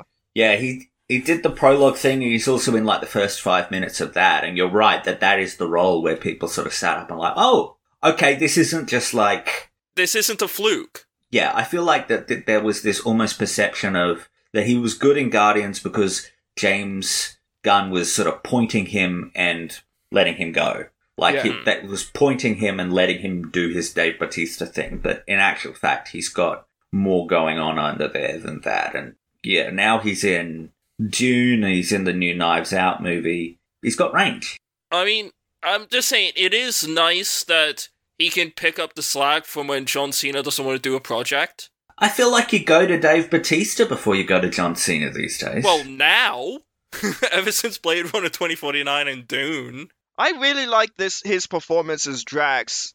They give him moments where he's doing really interesting stuff where he- when he's talking about the death of his wife and child, and then Rocket yells at him. That's a very well performed moment, and the comedy from him is also the best comedy in the film. The biggest laughs I get in this movie are from him. Exactly, because he is playing the character so perfectly. My favorite line from him is the nothing goes over my head. My reflexes are too fast. I would catch it. And we're talking about the humor too, but like again, this is you just brought it up. It's an example of character work. The humor is born from character. It's not, you know, goofy shit looking for the next gag with no, nothing to under, underline it. It's always born from character. I mean, you mentioned that line. That's an obvious one that tells us a lot about Drax. But the one that I, that makes the biggest laugh I get in the movie is the one where he's like talking about how he's really connected with the rest of the team and how they're friends now. And he says, I want you all to know that I am grateful for your acceptance after my blunders. It is pleasing to once again have friends. You, Quill, are my friend. Thanks. This dumb tree, he is my friend. Mm. And this green whore, she too. Oh, you must stop! And then when he shoots Nebula, and he's like, "No one talks about my friends like that."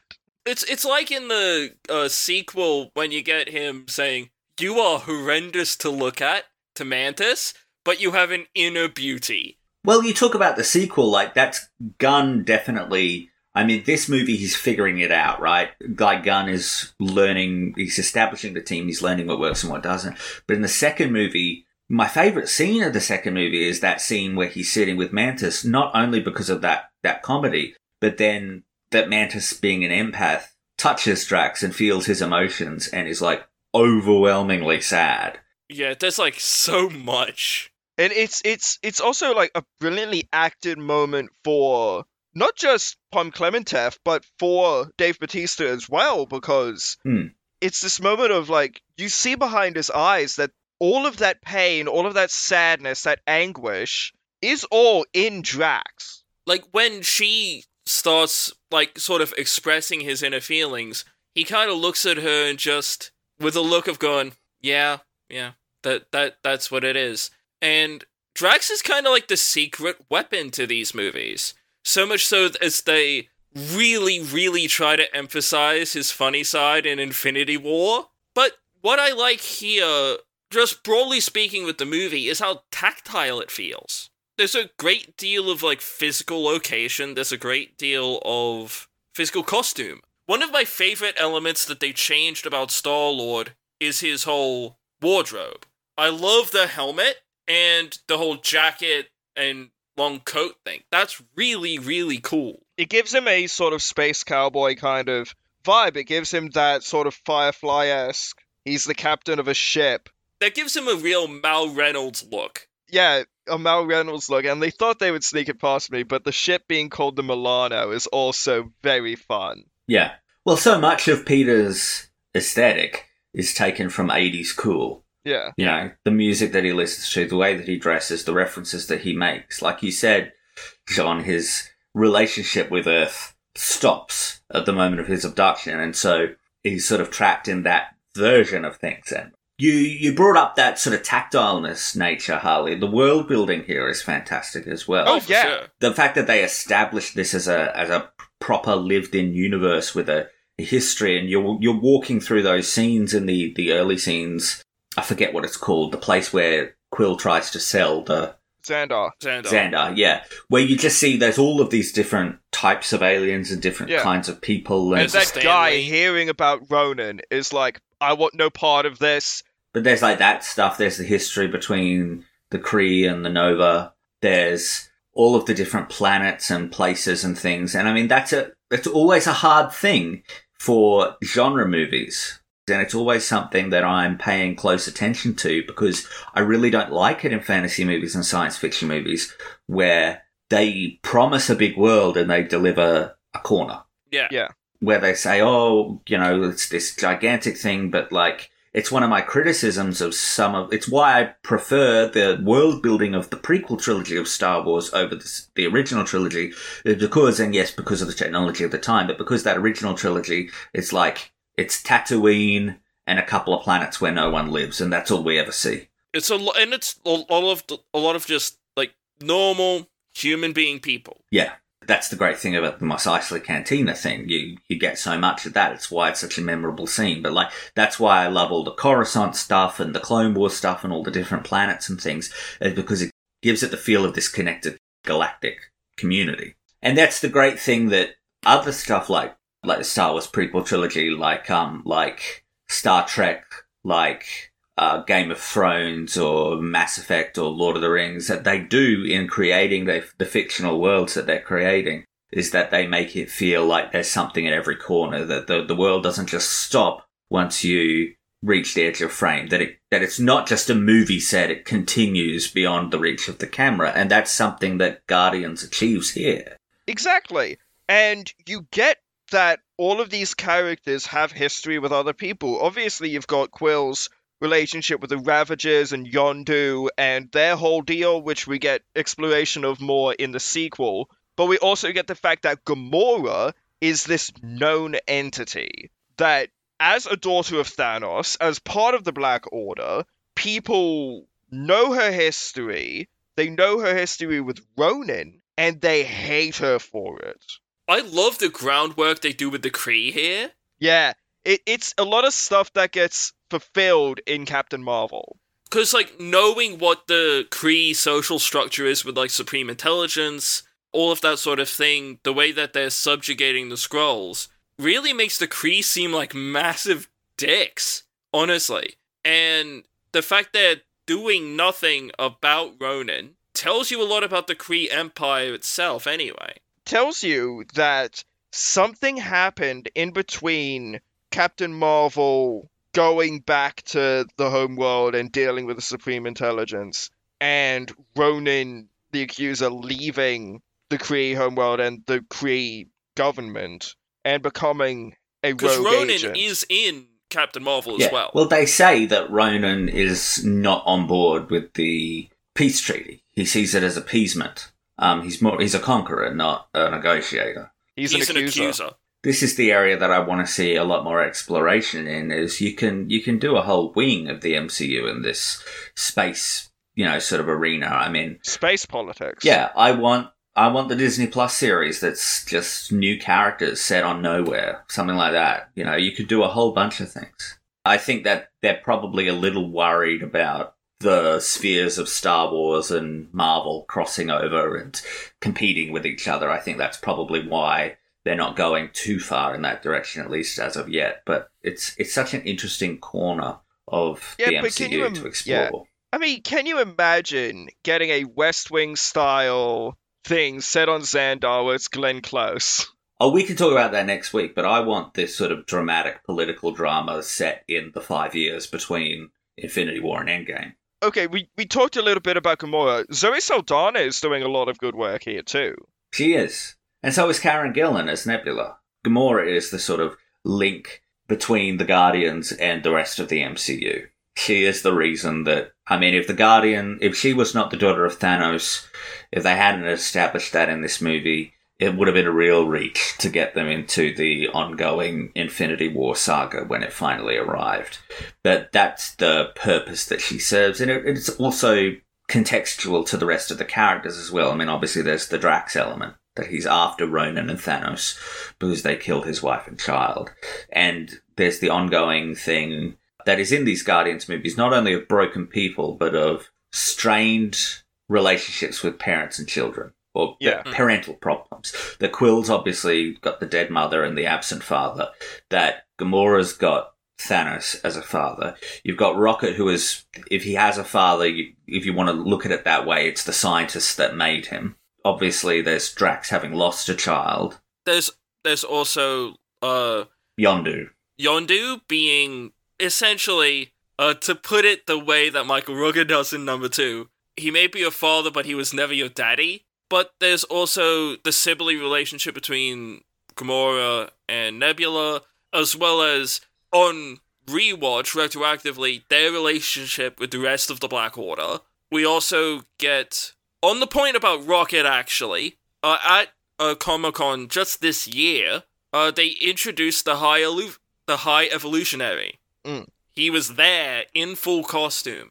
Okay, you're going to have to explain that The for High me. Evolutionary is the guy responsible for Rocket Raccoon. okay, so is he in the third one? He will be, yes. And Because James Gunn has said that the third one is sort of Rocket's movie. Um, the High Evolutionary has a lot to do with like Adam Warlock as well, Yeah.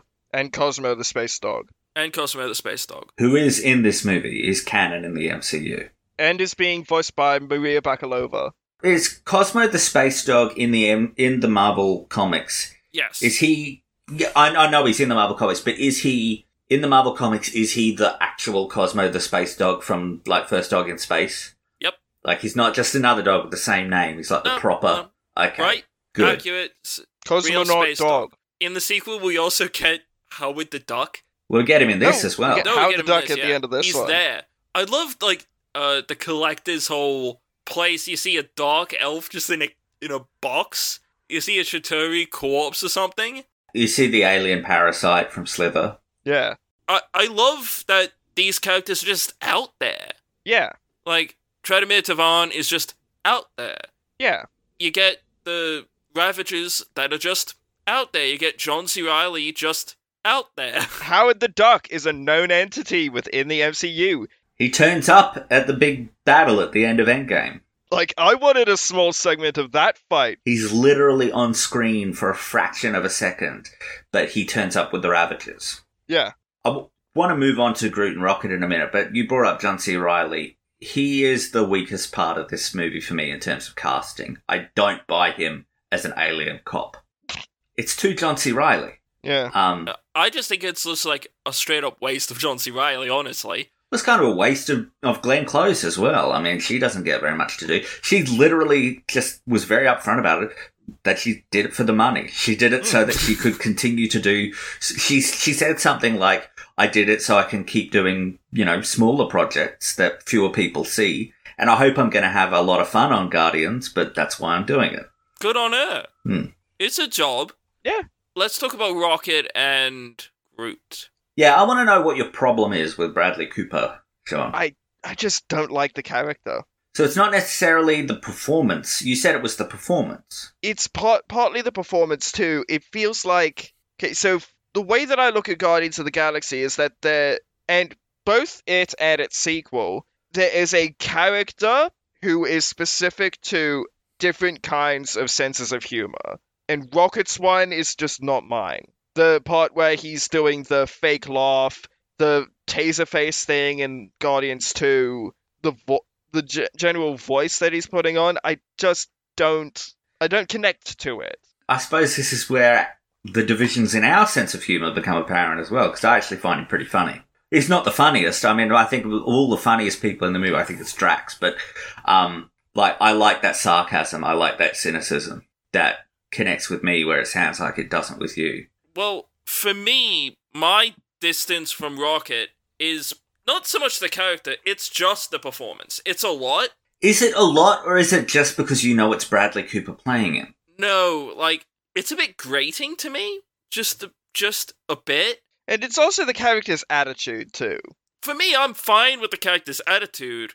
I just think that perhaps if they pulled back on the voice a little bit, there wouldn't nearly be as I'm not getting what your problem with the voice is. Could you it explain it? feels forced. It feels forced to me. again, is is it because you know that Bradley Cooper doesn't sound like that in real life? I mean, if you came in off the street and you'd never heard of Bradley Cooper before, would that really stand out to you? Because I feel like the voice that he's doing is a perfectly serviceable New York voice that I mean, Joe Pesci, his natural speaking voice is just way more full on than that. I don't, I don't know. It's just It's not really something I'm logicking, you know? It's yeah, it's just sort of like a my brain is just like not getting it. when I hear the voice, it, I just push back against it. I can't really logic my way through it, Lawson. That's not exactly how my mind works all the time. I don't exactly have a reason. But what I do like is the relationship between him and Groot. Yes. I am just really sad that we get so little with full grown Groot, like OG full grown Groot. He'll be back by the third one, though, surely. No, he's still a teenager. Uh, they'll get there at some point. I know, I'm just saying, because Groot, as we come to know him in this movie, is not the same Groot that exists Let me tell you, they need to do a far better job of explaining that in the movies themselves because Yeah. you would not know it too just if you just watch the movies. No. Like we're we're meant to assume that Groot is just growing back, but no, that's an offspring. It he's Groot, but he's growing up with a different set of family members than he did. Yeah, he doesn't have the memories of OG Groot. It fundamentally may as well just be an offspring. Yeah. Personally, my favourite iteration of Groot is, at least so far, I mean, we haven't seen much of Team Groot, but I very much enjoy bloodthirsty baby Groot in, um, toddler Groot in, in Guardians 2. I love how when they're taken captive by the Ravagers in Guardians 2, where they like pour alcohol on him and make him like fight. And then there's that line of like, what should we do? Should we kill him? And the boss is like, no, he's too adorable to kill. I also like when the uh, Rocket is planning his escape. Baby Groot just comes back with a toe, just a severed human toe. that's the bit of Groot I find funny, um, and I find it funnier when he's little as opposed to when he's big. Is that he is kind of kind of an idiot. Like he's not very bright.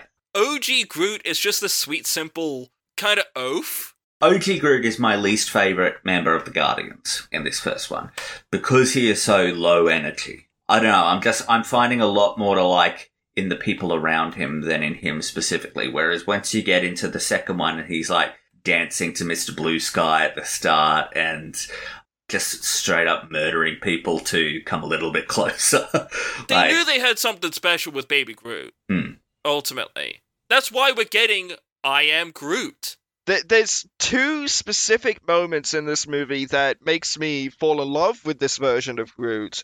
And it's the two moments where Tyler Bates' score really nails it. It is when Groot produces the spores when they're on the Dark Aster. And the music there called Groot, it's a track called Groot Spores. Gorgeous. Gorgeous piece of music. And then the Groot cocoon scene. No, Groot! You can't. You'll die. Wh- Why are you doing this? Why?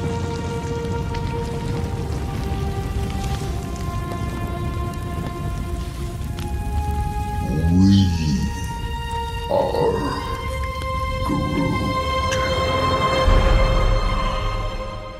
those two moments are like that is that is Groot. That is who he is. I don't like the "We Are Groot" line at all. I No. think it's too on the nose for me. I've got no problem with the rest of the scene. Just have him say "I am Groot" again. Like the "We Are Groot" thing is just like too on the nose. You have to let it carry through in Vin Diesel's performance, and he carries a lot in his performance. It's really good that he was given an actual script so he can actually understand the context that has to be performed, because that's half of the work.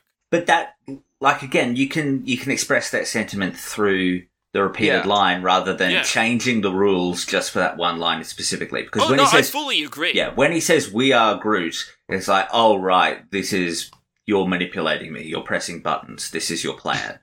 Whereas if he were to just like look at them and say like, you know, with a sad smile, really solemnly, "I am Groot," I like that. That's more effective to me. Yeah. Oh yeah, for sure.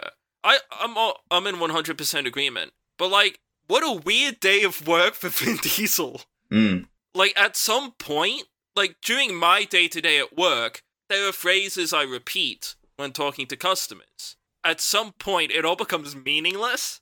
Mm. Yeah. So it's an incredible act of mental endurance on Vin Diesel's part that it could work. Oh, come on. He was in there for like a day. Like, let's not pretend that this is some sort of like gymnastic feat of acting. He, I'm just saying, like, even over the course of like an hour, it'd get old.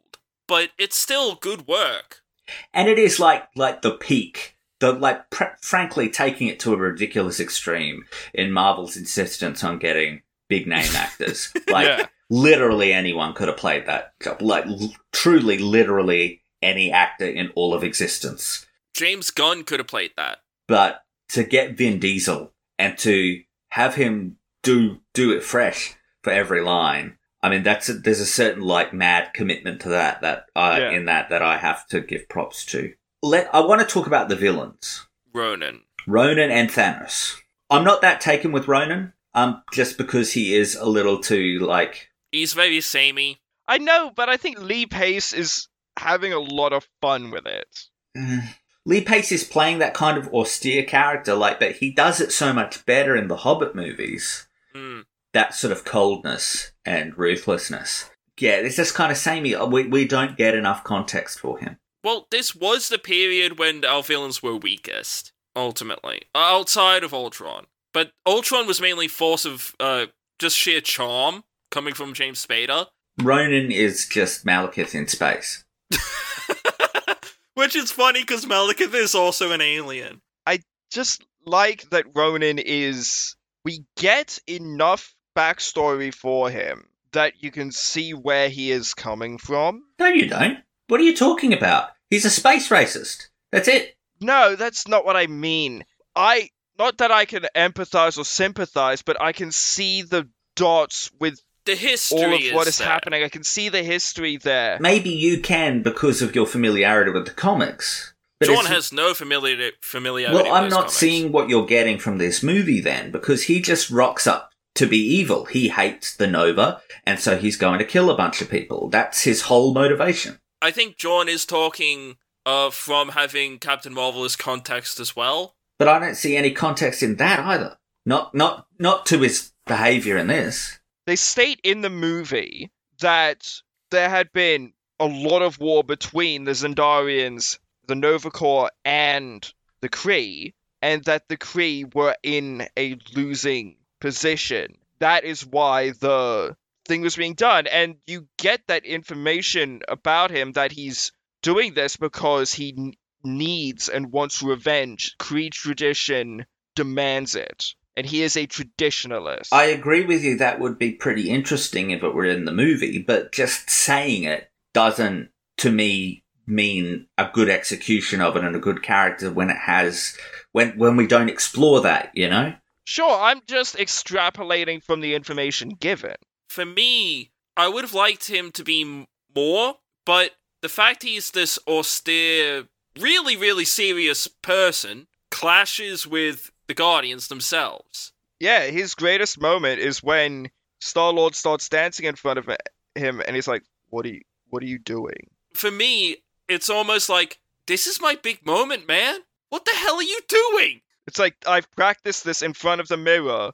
I gotta say, I'm liking this discussion because we so rarely disagree on anything. I enjoy it when we do. Uh, Thanos. We should talk about Thanos, yeah. And watching it through, watching the whole thing through, uh, like I did, having now completed the MCU and watched all, well, not watched all the movies over again, but all the movies up until Far From Home, because the most recent ones haven't been added to the list yet under the rules of the list. But it really exposes, watching them all in sequence, how much of the build up to Thanos was marketing and not in the movies themselves. Yeah. Thanos has a single shot in which he does not speak in the Avengers. He has what, two, three scenes in this? And Mhm. then he has a single line of dialogue in the post credits of Age of Ultron. And that is it. It's a lot of word of mouth coming from comic fans who are like, "Thanos is a big deal in the comics, so get ready." It's the same thing as when Game of Thrones started. All of the fans of the books were like, "Oh, the moment someone starts talking about weddings, you gotta." Well, sure, but in the game in the Game of Thrones thing, they actually had to build up to it, and when it arrived, it felt natural. Like the importance of that moment was dictated by the narrative, not by the press surrounding the series. And this is what I think I was talking about earlier when I said that you start to see the gaps in the track that they've laid for Mm. themselves. Thanos needed to turn up more. He needed to turn up in the background of a few more movies to really get. He needed to be more of a Darth Sidious figure throughout all of Phase 2. Appearing in a hologram, appearing in a scene or two. Not necessarily in every movie, but like there was the constant feeling that he was there and he was coming, he was getting ready. Because as it is, and we can talk about this next week, when he rocks up in Infinity War, I'm kind of confused why he's waited this long. Mm. Uh, for me, what gets to me about Thanos as the character progresses through the franchise is he only really appears in the way that we know him now in Infinity War. They don't even say what his um what his motivations are until Infinity War. Mm. That's the thing to me, ultimately. While nothing in Infinity War and Endgame contradicts what was before, you also know it wasn't the plan. Yeah. Like, you know that when Josh Brolin is playing Thanos in Guardians of the Galaxy, that's not part of the work he's doing. That that's not part of his conception of the character. For such a big villain, the only characters that interact with him for any ex- the only heroes that have any real interaction with him is Gamora and Nebula. Mm. Because if you think about it, like Captain America meets the guy three times. Yeah. That's it. That's all of the encounter. It's like if Voldemort just was not in the movie until he was not in the series until he turned up in Deathly Hallows knocking on the school door. Hey, let me in. And that's, I think, a bit of a problem. Like, like I said, I think that you can see some of the that the more hastily pulling together Yeah. things, the less planned out stuff, and I think that's actually why Guardians is, uh, you know, for all of the talk that we had about how it's so disconnected from the rest of the MCU at this point, it's so crucial because it's the only time we ever really see him Yeah. until Infinity War in any real capacity. Outside of this movie, Thanos is just some big purple dude. In here, you get at least a little bit. Yeah, and even even aside from him appearing in the movie physically, it's so crucial that we understand what the perception of him is among all these alien worlds. The fact that there's Gamora, she's talking about what an awful guy he is. The Drax has this whole history that everyone knows. Like, like when they get to the the prison, like there's just a whole bunch of people who are totally ready to take Gamora out because of that history.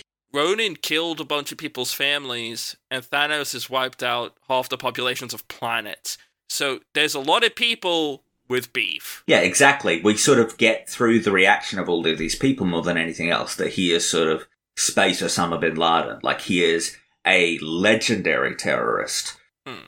who's killed countless people. And that more than anything is what give within the narrative, you know, separate from the press and the the years of build up. Within the narrative, it's Guardians that gives him the oomph when he turns up at the start of Infinity War Yeah. almost to the point that Infinity War seems to realize that. I mean, I think it's actually pretty important that they open that movie the way that they do. We'll talk about that next week. Oh, Yeah. yeah.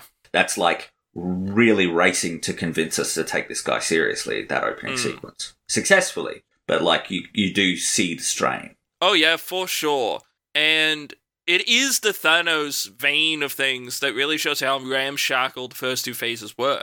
We're not getting anything as sort of hodgepodge together with Kang and No. everything we're going to be learning about him. Well, even phase three, I mean, like I said, I mean, all of the stuff I was talking around the production history was sourced from, you know, behind the scenes reports, you know, things in Variety and the Hollywood Reporter. I've said it before, I'll say it again. I'll be so interested to read the big history of the MCU non-fiction book that will inevitably, inevitably get written when people retire and don't have to maintain, you know, bridges anymore. They can burn them if they want.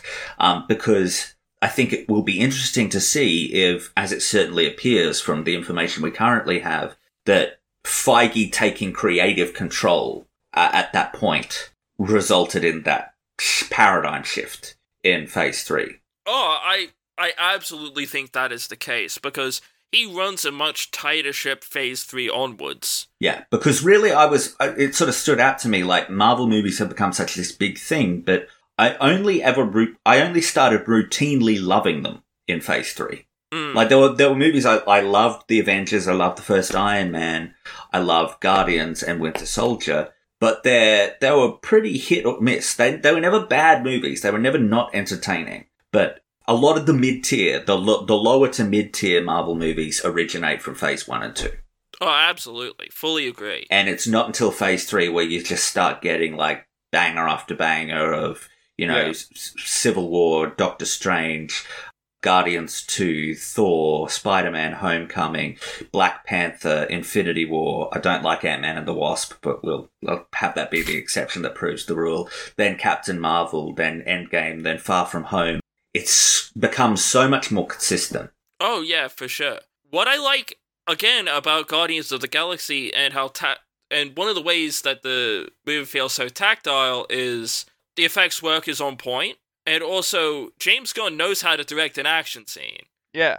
which is weird because he hadn't done it to this scale before. So he's got a really good handle on that. And we know that he can continue to have a handle on that in uh, Guardians of the Galaxy 2, Peacemaker, Su- The Suicide Squad, you know, that sort of thing. And it is honestly surprising that the guy from Troma has become One of the most in demand directors. yeah, Well, you know, we are recording this the morning of the Warner Brothers Discovery earnings call, and one of the news things that's come out of that is that the new regime at Warner Brothers Discovery is looking to to find a, a creative architect, a, a a person, a Kevin Feige style person, and they want to come up with a 10 year plan for the, the DC movies.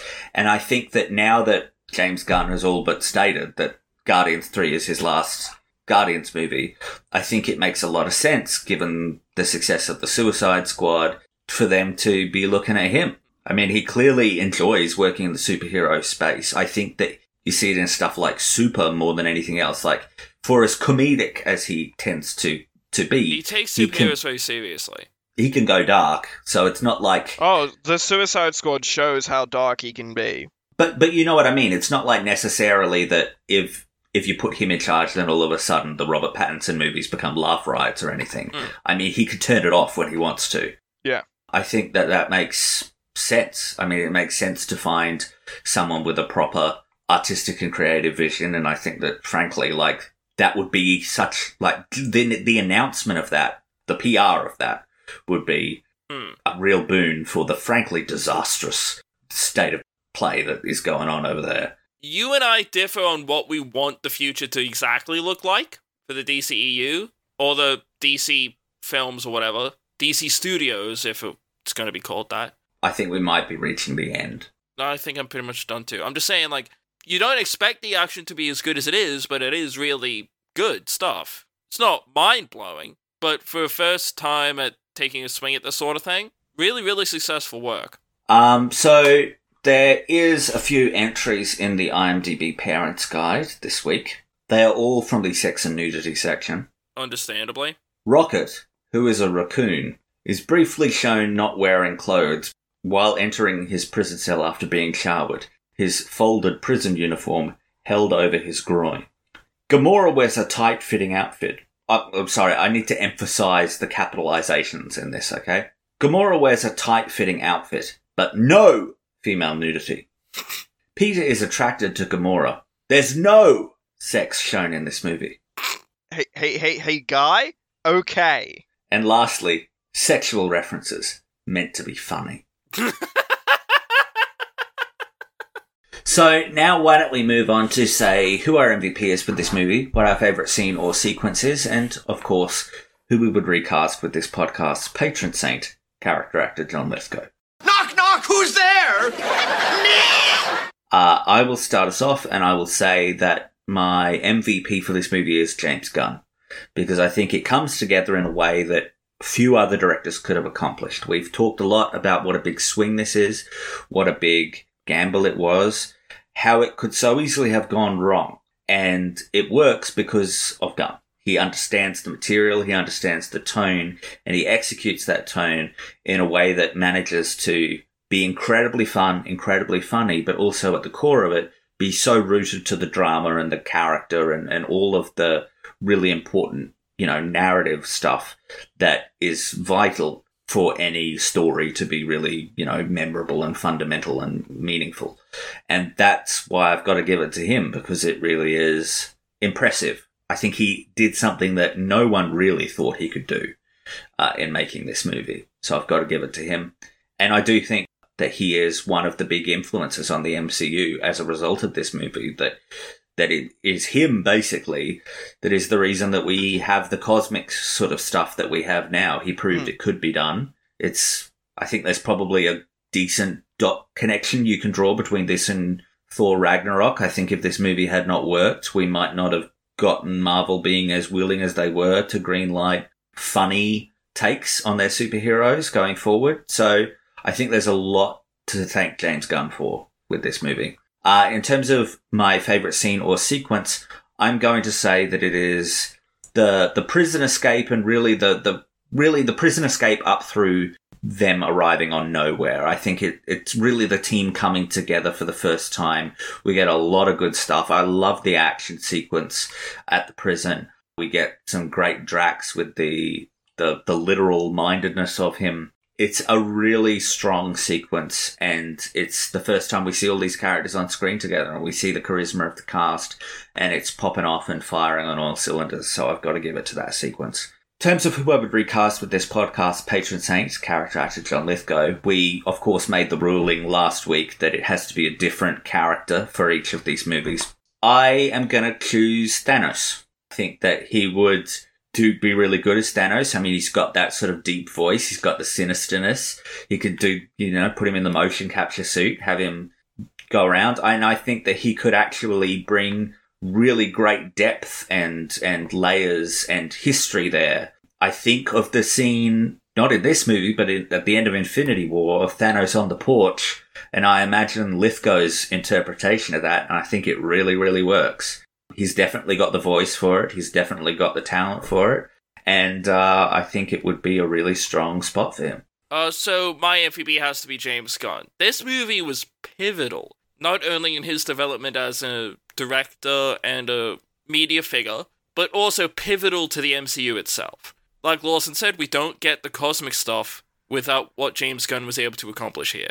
We don't get them hiring Taika Waititi without James Gunn proving that Guardians of the Galaxy can work. It was a bold move and it paid off, and it paid off because of what James Gunn was able to accomplish on the project. My favorite scene or sequence has to be the the entire final battle, ultimately. Particular points go to Groot releasing the spores with that really nice music and Drax's whole friendship thing. That's just really fun and sweet stuff. But also Groot's sacrifice is very, very moving, even though we only know him, what, hour and a half? Uh, who I would replace with character actor John Lithgow. I'd have to say, because I'm holding off on another character to the next episode. Okay. I'm going to be interested in next week because my character for next week has not been in either of the movies we've discussed so far. I would have to say, I'd really like to see him as. Oh, shit. Yondu he'd have obviously a different energy, but we know that he can go there, you know? And we've never really seen him play a kind of a. We rarely see John Lithgow as rough and tumble characters, so it'd be a different energy for him to explore, and there's a paternal energy he could bring to the character in a weird way that makes him say, We were gonna eat you. play a bit different. You can't tell me you can't imagine him, like, painted all blue as Yondu. No, I can imagine it. If I was casting him as a Ravager, I'd actually be sooner to cast him as Sylvester Stallone's character in the second movie. Ooh. But I would want him as a Ravager. Like some Ravager captain out there who spent his entire life taking names and kicking ass. okay, so for me, my MVP for this is James Gunn. He has introduced his flair to these movies and has only gone from strength to strength as a director. He does such a good job at making these unknown characters world famous. And it's basically because of him that future iterations of Star Lord will always carry a Walkman with them. That's because of James Gunn. His eye and his style is so infectious that he's the one who made this movie as good as it is. For my favorite scene or sequence, it's the Groot spores scene once they get on the Dark Aster. That piece of music and just what that scene and sequence means to the characters. The fact that this is them all coming together, really, is moving, and I think it's the moment that they truly become a family and I just like that sequence a lot. All up to the, obviously, like you said, bitch, we're the Guardians of the Galaxy. Because I love that whole from there to the that moment. For who I would get John Lithgow as, part of me wants him as a character who we will see a lot in these movies. But there's two roles that are sort of just screaming out at me although we would have technically less of him. My first idea is have him as the voice of Groot. Because I think he is so talented that he could really get that stuff across with the bare minimum words. Another part of me is screaming out saying, get him as the collector. Have it be less that he's this kind of like weird Liberace esque Benicio del Toro character. Have it be more that he's like this carnival barker showing people his freak show kind of thing. Everyone, come and see the collector's wares. Yeah, that kind of thing. I feel like that would be an interesting energy. But barring that, maybe him as the broker? Can't really think of anyone else other than those three. Uh, so now we are going to put it to a vote whether or not we are a pro Guardians of the Galaxy podcast or not. Uh, Lawson, why don't you vote first? Um, I'm saying yes. I think this is a really good movie. It's fun, it's funny, it's exciting, it has great performances, it opens up a whole new area of the Marvel Cinematic Universe. It is, thinking through it at the moment at least, probably my fourth favorite MCU movie. Yeah, probably. I mean, we are going to do our rankings uh, next episode, but that's where I'm thinking it'll be at this point. I, it's a great movie. It's it's a lot of fun, and yeah, absolutely put this on our imaginary Blu-ray line. It'd sell shift a lot of units. Very successful on our end. Business. Business. Uh, so I would have to completely agree. It's it's really really good. It's high end MCU, and for a series that I have enjoyed pretty much every title from, this is one of the ones that I've always found really really striking. It's bold, it's new, it's fresh. Kind of still even now. It has a level of freshness to it. It holds up beautifully. And yeah, it's just really, really good. Jeaun? I'm going to say pro because this is such a genuinely well crafted billion dollar movie. This is a blockbuster in the same way that Avengers is. It's a feel good film and it's fun for the whole family. I could argue. I can I can see this being a kid's favorite movie and them loving Rocket and them loving Groot. And it's one of those cultural touchstone moments in the MCU where it's like this is what the vibe is going to be going on. It's a real trendsetter movie. This is how successful it's going to be. And if we didn't have this, we wouldn't have the Suicide Squad and we wouldn't have King Shark, and that would make me very sad. So there you have it, ladies and gentlemen. We are a pro Guardians of the Galaxy podcast.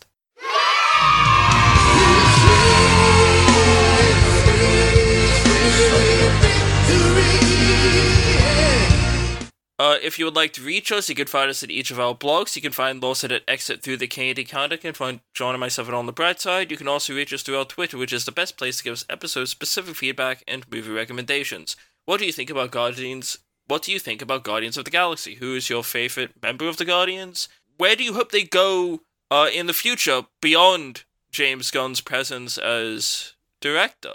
What do you think about Phase 2 on the whole? And do you agree with Lawson that Ant Man is the weakest? Because obviously, we'd like to find more people like him. Uh, you can also like, rate, comment, subscribe, and share on your podcast app of choice.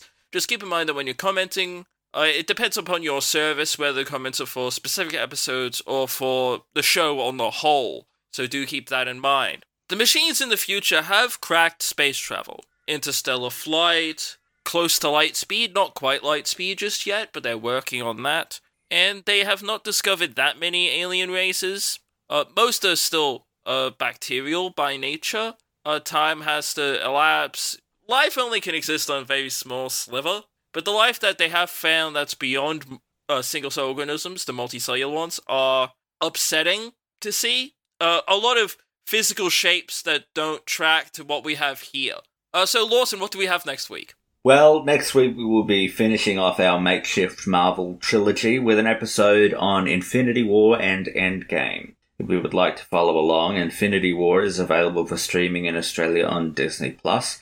It is also available for purchase or rental on the Google Play, Microsoft, YouTube, Telstra, Fetch, and Apple stores, as well as purchase only on the Amazon store. Endgame is also available for streaming on Disney Plus. It is available for rental on the Google Play, YouTube, Telstra, Fetch, and Apple store, as well as purchase only on the Amazon and Microsoft stores. Right, so check in with us next week where we'll be talking about Avengers Infinity War and Avengers Endgame as a double feature. I have been Harlly Lewis. I've been Lawson Keeney. And I have been, and I will continue to be Jeaun Lewis.